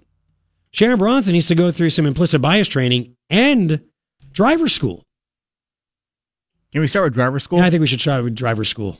Uh, rule number one don't drive into a wall of water. Holy crap, setting women back 50 years. You know, all the jokes about women and the way they drive and everything else. Well, you can don't blame me for that. Blame Sharon. I mean, she just proved it right there. So, whatever. Um, look, Supervisor Dick Elias, the fact that he knows exactly what ICE does, the fact that he knows exactly where they are in the jail, they don't tangle up things, he knows how the process works, and the fact that he would go out there and lie to the public about what actually happens, uh, he's a very dishonorable man. Um, and this is not the kind of person that we need. Why people vote for him, I don't know. I don't get it. Maybe they don't realize he lies. Maybe they don't listen to this show. They should. There is literally no reason why that guy should still have his job. Maybe they like his comedy routine. Oh, you mean when he says that Border Patrol agents are racist? They're going to pull him over because he's brown. He had to drive with a visa. I was just going to say that I was up there uh, in District One this weekend, and, and yeah, I, I, I took my passport with Yeah. me just in case. You know, just never know what's going to Yeah, happen. That was a visa, not a passport. Ah, there's a lot of those Border Patrol guys running around. So Mhm. I was careful. I'd actually like to build a wall around District 1. It's where I live. I'd like to do that. but only to keep Dick out, right? Dumb Dick Elias. He's uh, he's like the Maxine Waters of Pima County. He really is. So anyway, uh, I'm pretty much I'm pretty much done with that guy. It's it's just it's so stupid and so ridiculous that we're even arguing about this. And I'm telling you, and I told Sheriff Napier this. I think the best way to win the argument. What did Sheriff Napier say? There was 115 or so uh, illegal aliens in his jail right now that have been arrested by by his guys and his ladies, and uh, and there's detainers. These are probably some bad people that have committed bad crimes. I think he should pick out 10, 15, 20 examples and just, you know, go to the next Pima County Supervisors meeting and say, uh, Dick, and he won't say that, but I will. Dick, these are the people that you want released. You don't want me to hand these people off to ICE. You want me to give blah, blah, blah, blah, blah, blah a way out after he is wanted for not just whatever we charged him with, but maybe rape or assault or this or that. And just go down the list of how dangerous these people are. So the public knows that Dick wants those people on the streets. Why? Because he's racist. He's an open borders guy. That's that's what Dick wants. I think that's a really good way to do it. But again, that's that's just me. 849, we'll continue. I've been talking a lot and I've been getting reaction. I'll get to it. Don't worry. Uh, 880-KNST, 880-5678. We still have to get to some more Trump soundbites yesterday because he was on Fuego in Montana. And he said some damn funny things. Really good things and damn funny things. So I'll get to that. Don't go anywhere. KNST AM 790, Tucson's most stimulating talk.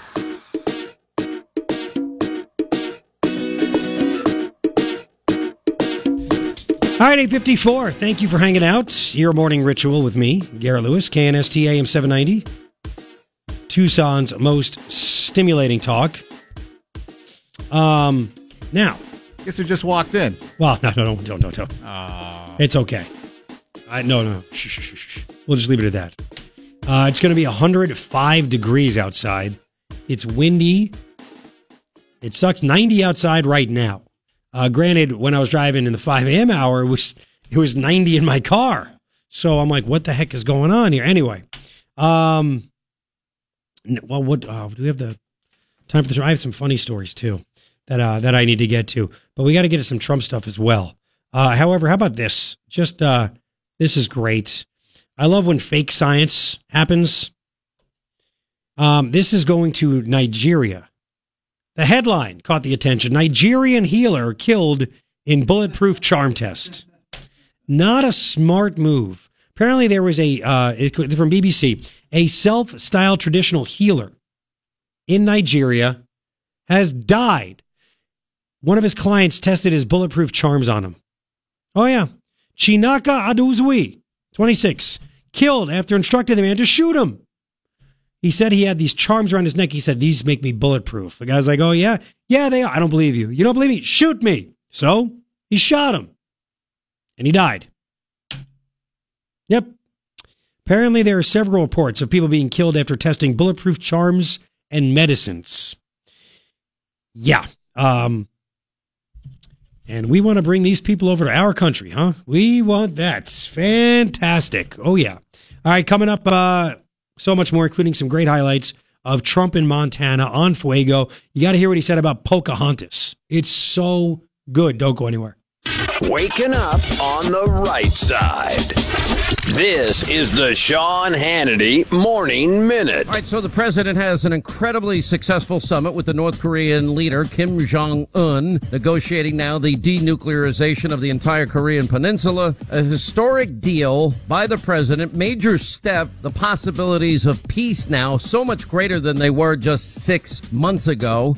So, how does the left and liberals respond? Well, Newsbusters points out Congresswoman Nancy Crumbs Pelosi tweeting in haste to reach an agreement at real Donald Trump elevated North Korea to the level of the United States while preserving the regime's status quo. Of course, she doesn't want Trump to be successful. Why? Because if He's successful. She will never be speaker again. From coast to coast, from sea to shining sea, it's the Sean Hannity Show. Hey, I recently gave my home a facelift. I did it the best, simplest way possible. Brand new custom blinds, thanks to my friends at Blinds.com. You always get free online design consultation, free samples, and free shipping. By the way, their prices are unbeatable. Blinds.com, the number one online retailer of custom window coverings. And now through July the 6th, well, you're going to save up to 50% plus take an additional 5% off just by using the promo code Hannity. That's Blinds.com, promo code Hannity. Rules, restrictions apply. Hey, Sean Hannity here. You tired of taking huge vitamin tablets? Unlike most vitamins, which are packed with binders and fillers and non-active ingredients, Superior Source microlingual tablets feature only the most important active ingredients and are GMO free. Now, most Superior Source microlingual tablets are smaller than a pea and they dissolve instantly in your mouth. No water necessary. Superior Source microlingual instant dissolve tablets are available online or at Sprouts, Vitamin Shops, and other fine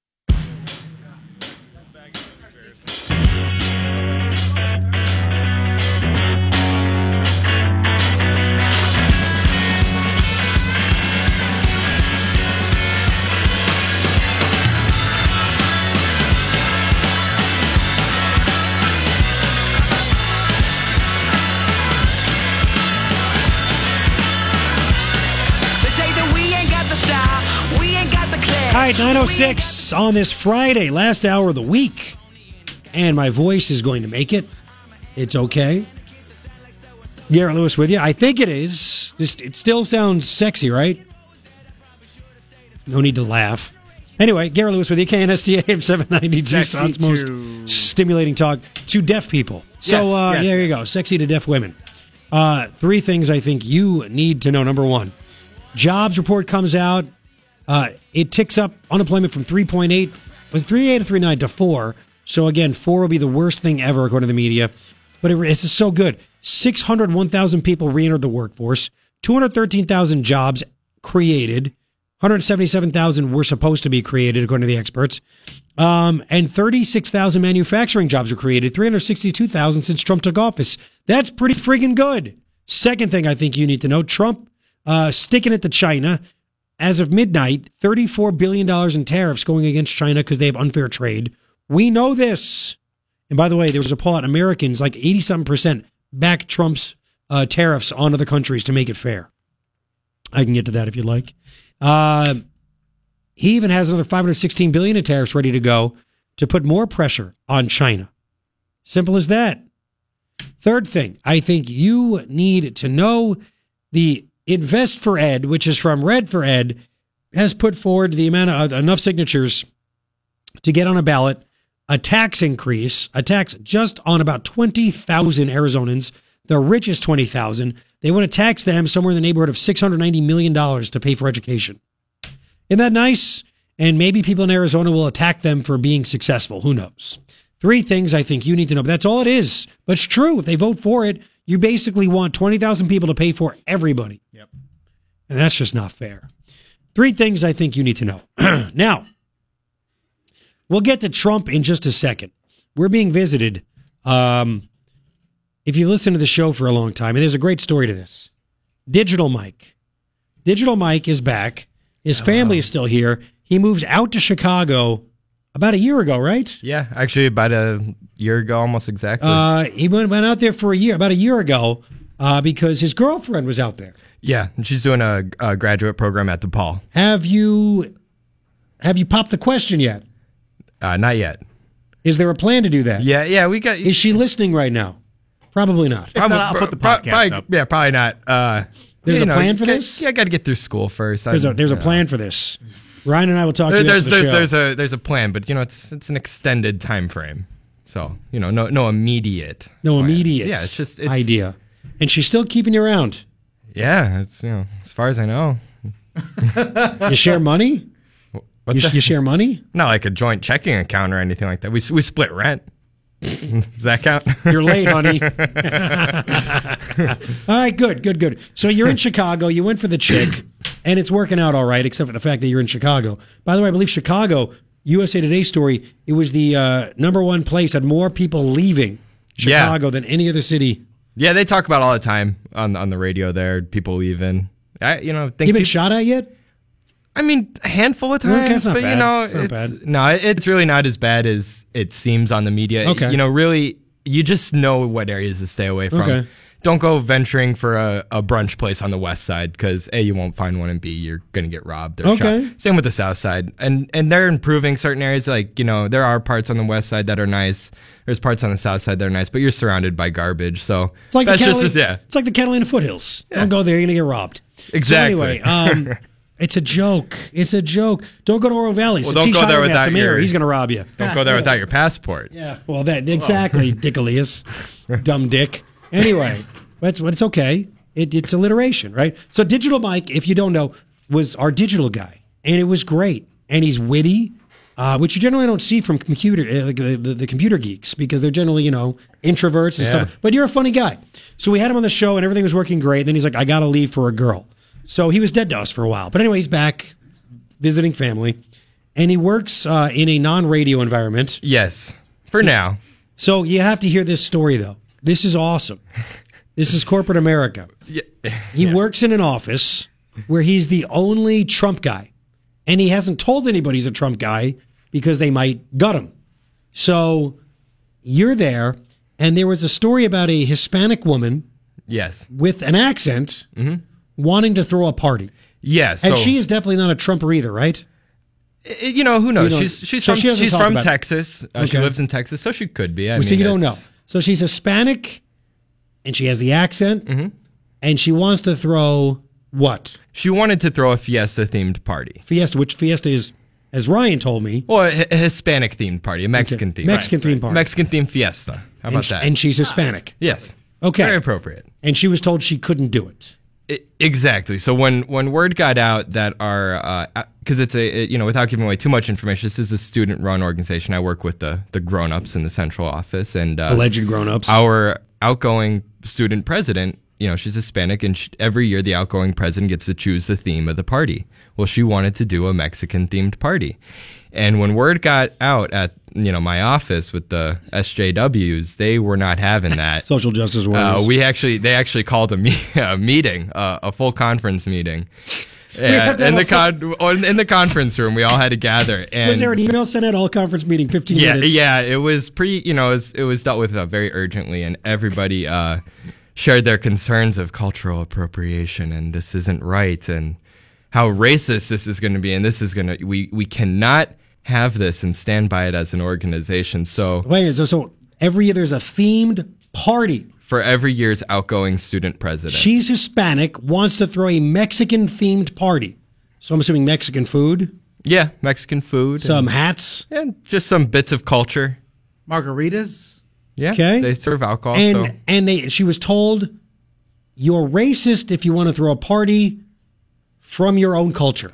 Yes, and that, and then and then they and then they said, you know, and and you're gonna people are gonna It's be incredible. wearing potentially offensive costumes, and she said, I don't mind, The Hispanic one said, "I don't mind." and they said, and they spent, and so they so this was so they ended up calling her, and they had about four people on the call with her, so it was four on one on this conference phone Were call. any of the people in the conference room talking to her or on the phone Hispanic? no, all white. All the white people telling the Hispanic Four on girl one.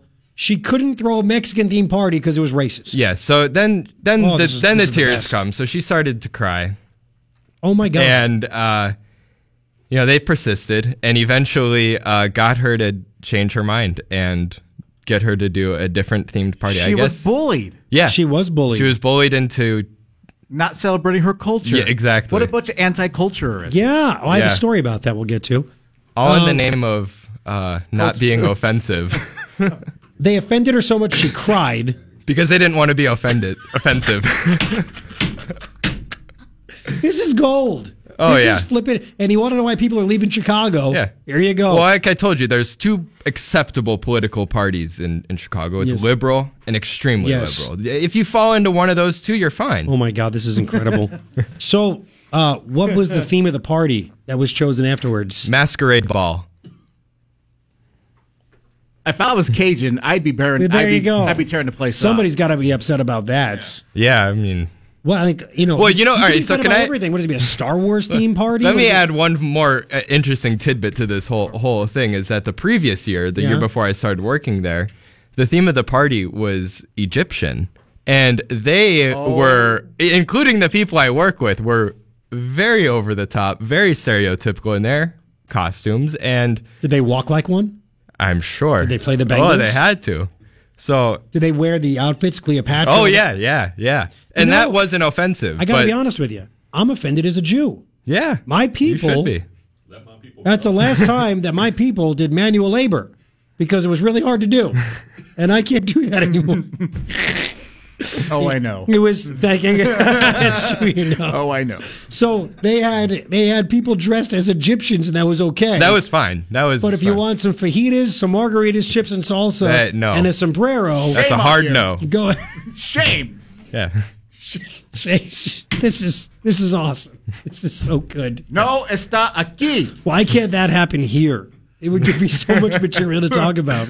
Why can't that happen, dude? This is this is insane. Yeah, that happened within about the first few months of me working there, and Oh my that God. was uh, kind of what I realized what I was in for for you know for however long I'm going to be working. So is there going to be another party soon? Yeah, in February. I, you know, and I'm I, at this point I could still be working there. I could not. I, you know, I don't You know have what the to. future You have holds. to stay to know what the party's going to be. now, who, who's the new president that's going to pick the theme? Well, Is it a is it a girl? She's, yeah, she's. Uh, Why's it gotta be a girl She's again? Middle Crazy Eastern. sexist? Oh, she's so, Middle So Eastern. who knows now? She- Well, she's Indian. So Oh, she's I don't know. Indian? Yeah, Indian actually. Yeah. So I don't know. You know, if an Indian themed party is offensive or If not. it, but if it's anything but an Indian theme, well, I guess it's the opposite. I'll say if it's anything but an Indian theme party, it'd be offensive because she'd appropriate other people's cultures. I'm gonna. I'm just gonna petition for Hey. fun, just to do no theme, just to see if I can convince them. You know, come on, guys. It's really racist to have any sort of theme. It's a, just be yourself party. Yeah, I think. I think I could convince them. Be a transgender theme. The guys dress as the girls, the girls dress as the guys. I think they'd like This that. is- You should try that. Oh I my think you should try that. Do you know- do you know why? Okay, The- this is not planned. This is just because I do prep all the time. There's a story, and I hinted at it a couple days ago. Uh, campus reform. A survey was done. Cultural appropriation. Cultural appropriation fears discourage interaction. There was a survey, a new survey, done by the website T Hunter, T E Hunter, right? 36% of young adults between 18 and 24 27% of adults between 25 and 34 are allowing the fear of committing cultural appropriation to keep them from trying new things. There you go. They're afraid that if they try a taco, beef and broccoli, I don't know, what you, you, should know, only sushi. be Mexican and eat tacos. well, Isn't that's that the rule? apparently so. That they're going to offend people. What happens on Cinco de Mayo in your office?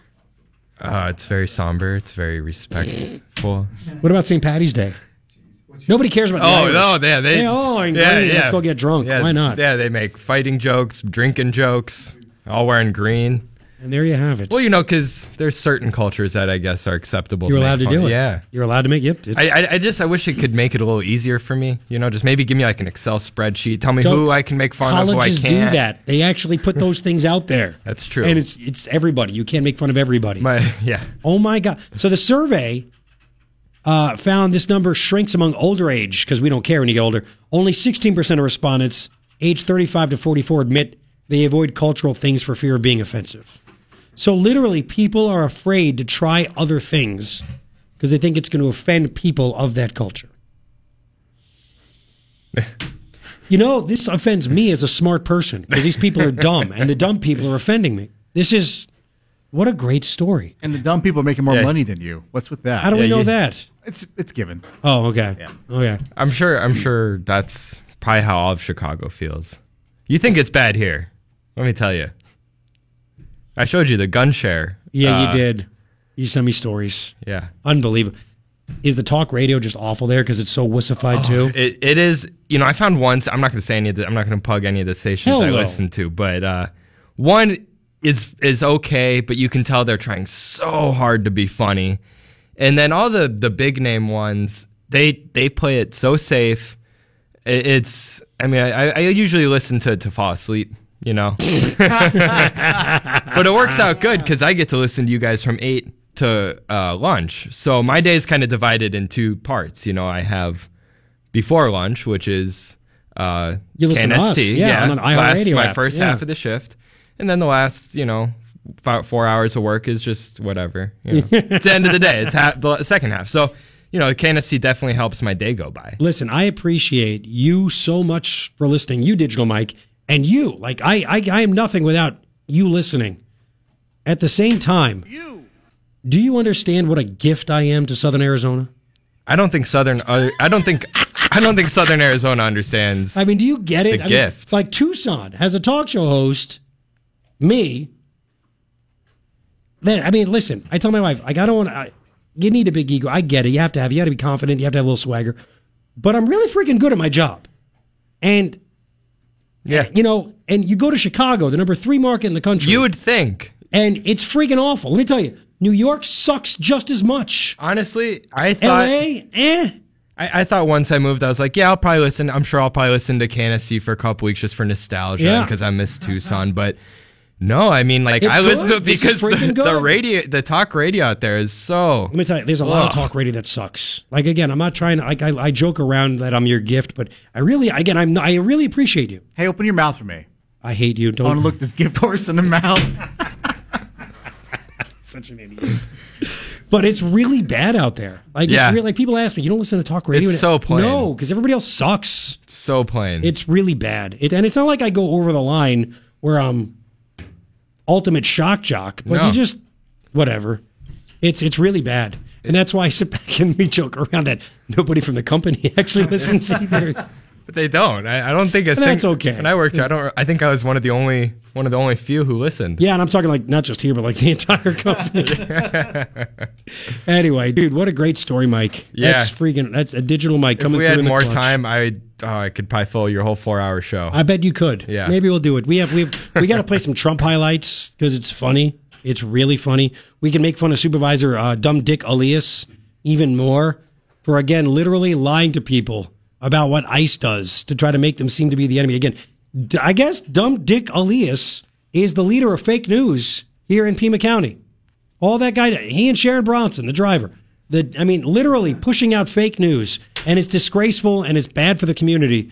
And I'm the only one that will actually call them out on that. You're not going to see uh, high pants uh, press release Bud Foster out there asking him why you're lying about this. So, you know, they're probably, uh, you know, buddies. Whatever. 923. We're going to continue. Digital Mike's here for the whole hour because he's away from his girlfriend.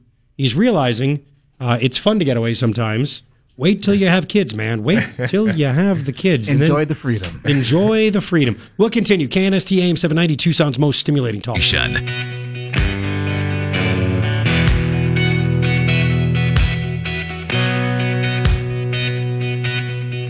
All right, 927. It's all good. Garrett Lewis with you. Um, it's going to be really hot today, but you're going to hear that every day. Do I have to even say that anymore? It's not going to be cold anytime soon.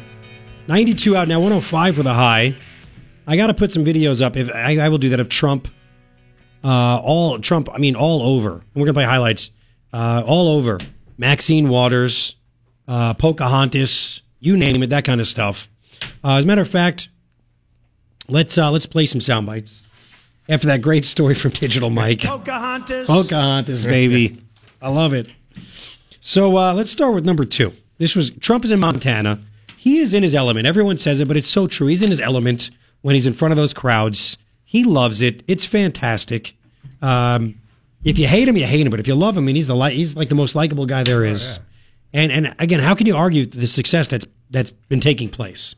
So here he is, uh, wondering what the media, who the media is going to cover, and he brings up Pocahontas. Here we go. Good. They're going to cover Pocahontas, who was. Think so of it. good. Think of it. She of the great tribal heritage. What tribe is it? Uh, let me think about that one. Meantime, she's based her life on being a minority.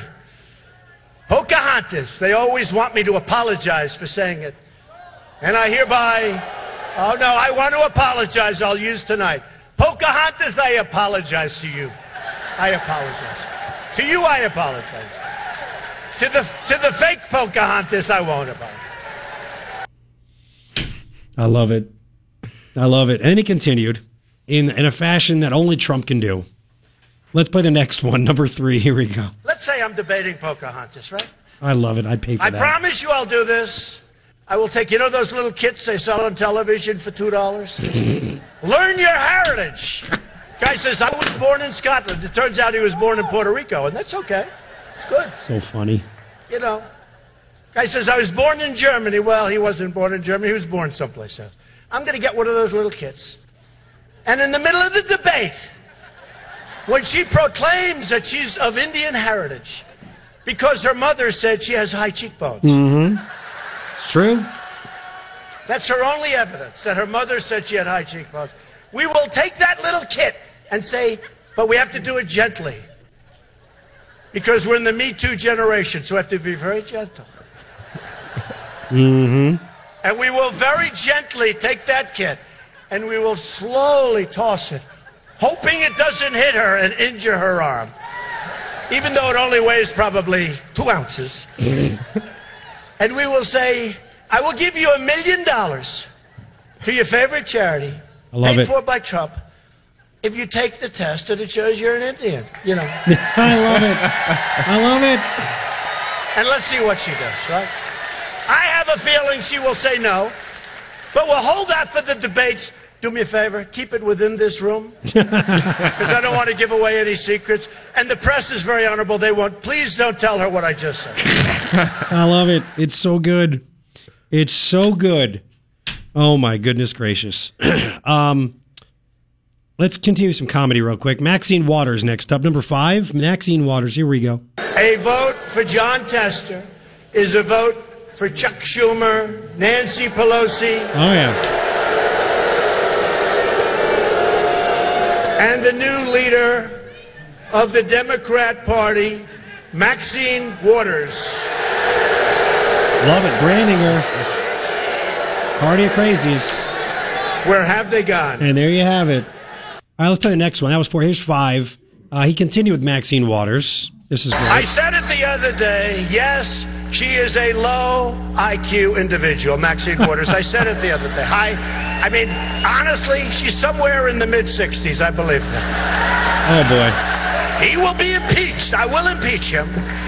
Even the Democrats are saying, How are you saying that? They don't want to use that word because it gets the Republicans out to vote. They say, Stay away from that word. So good. Mid 60s. So good. Um, so, uh, you know Trump was going to say something that offended people, right? Right? Uh, what Trump said about NATO, I got that for you. We'll do it when we come back. We'll do this one. We'll do, we'll do a whole bunch more. Uh, there are some more highlights. What he said about NATO is so good. And of course, someone this morning is already offended by that. Uh, and also, I retweeted, follow me, if you follow me on Twitter, at Garrett Lewis, you should. Uh, I retweeted uh, a Nancy Pelosi tweet. She tweeted out that the June jobs report, real quick, shows what is at stake from the brewing storm of rising health costs. You voted for it. Obamacare. Spiraling trade uncertainty, an economy being hollowed out to enrich big corporations. There were 213,000 jobs added. What? Are you kidding me? The Democratic Party put out a statement called the President uh, President Trump's jobs agenda is reckless. All he's doing is creating jobs, jobs, jobs. And the Democrats are calling this job creation and a great economy reckless. Holy clueless back man. We have more coming up. Don't go anywhere. Here's Fox.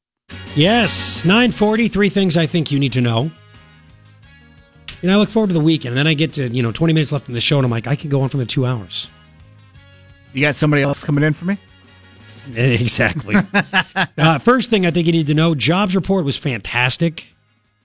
Um, we now have a record number of people employed 155,576,000.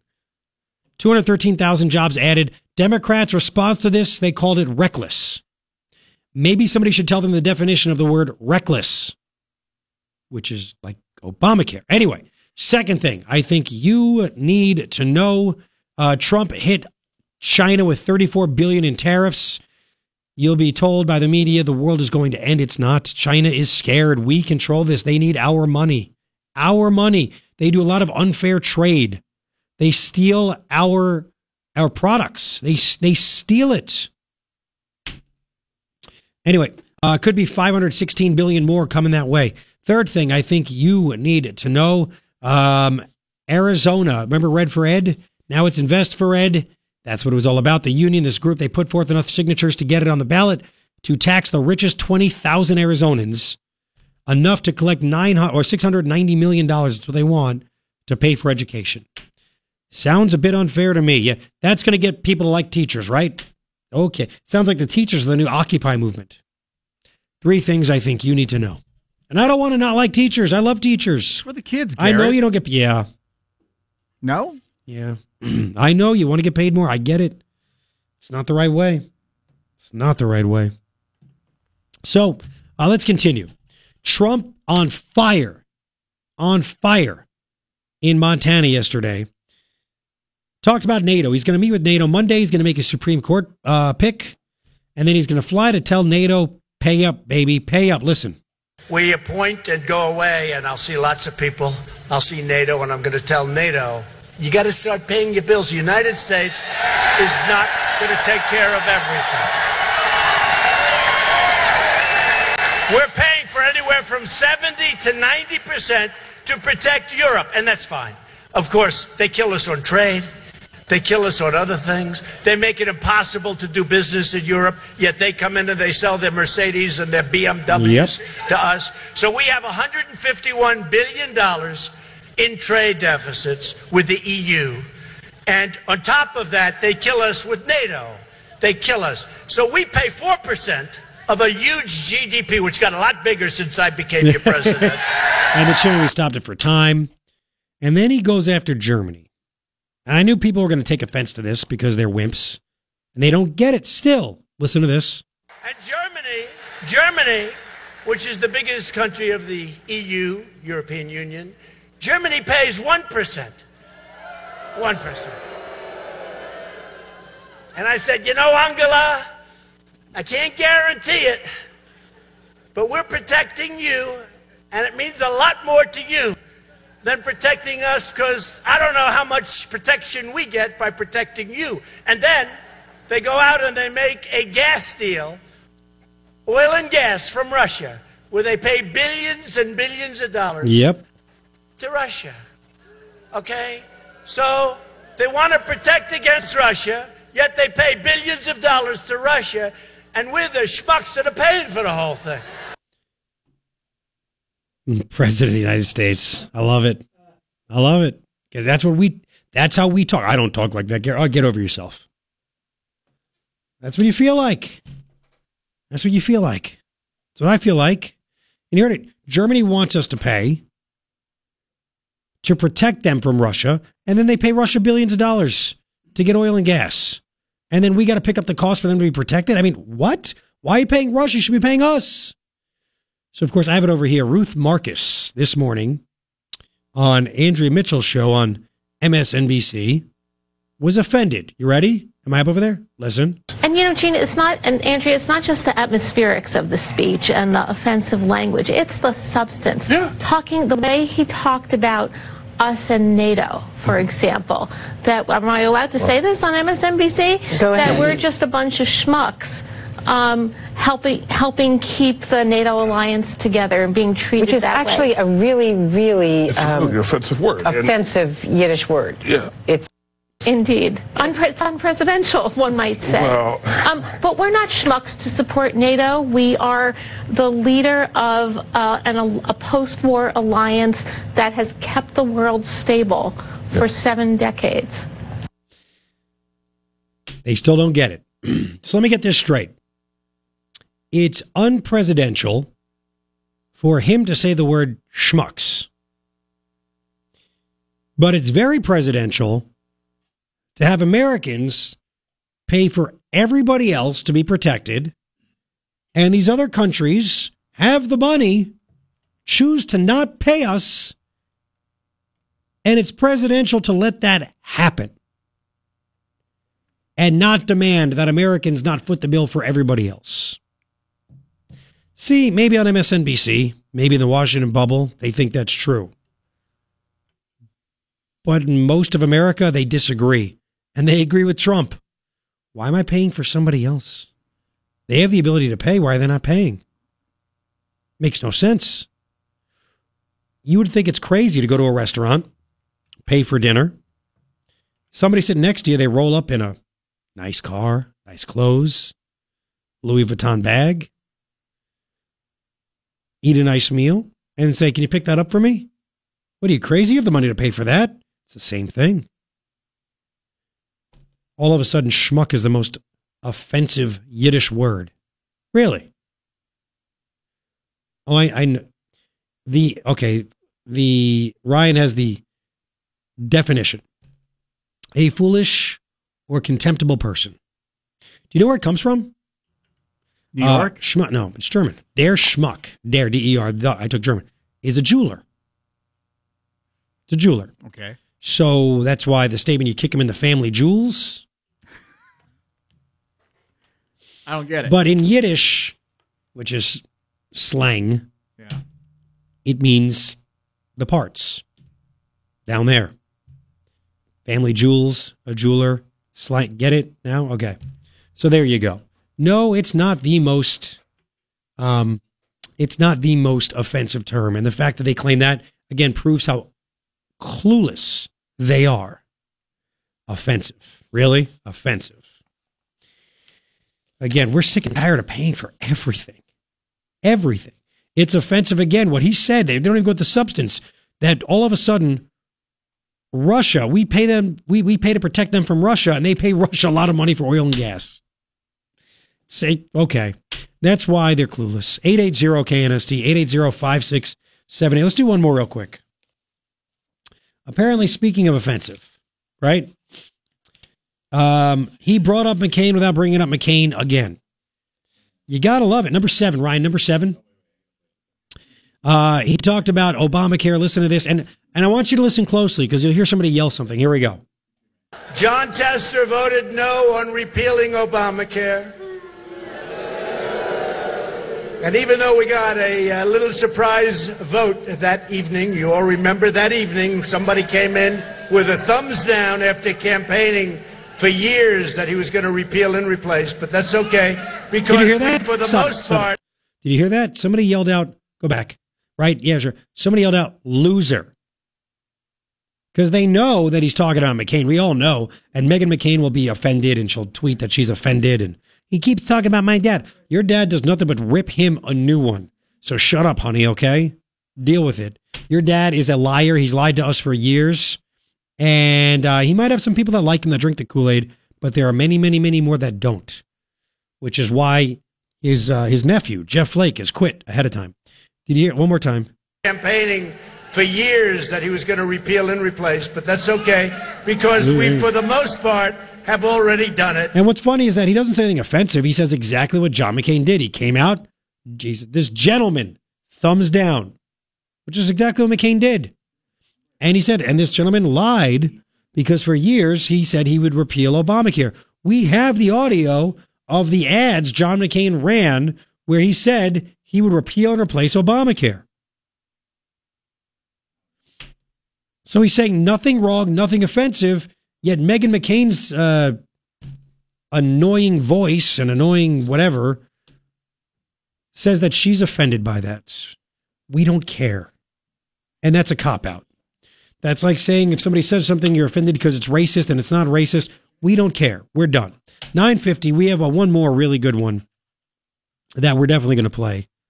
It's so good. It is so good. President of the United States. I absolutely love it. We'll continue. Morning Ritual. Garrett Lewis, KNST AM 790, Tucson's most stimulating talk.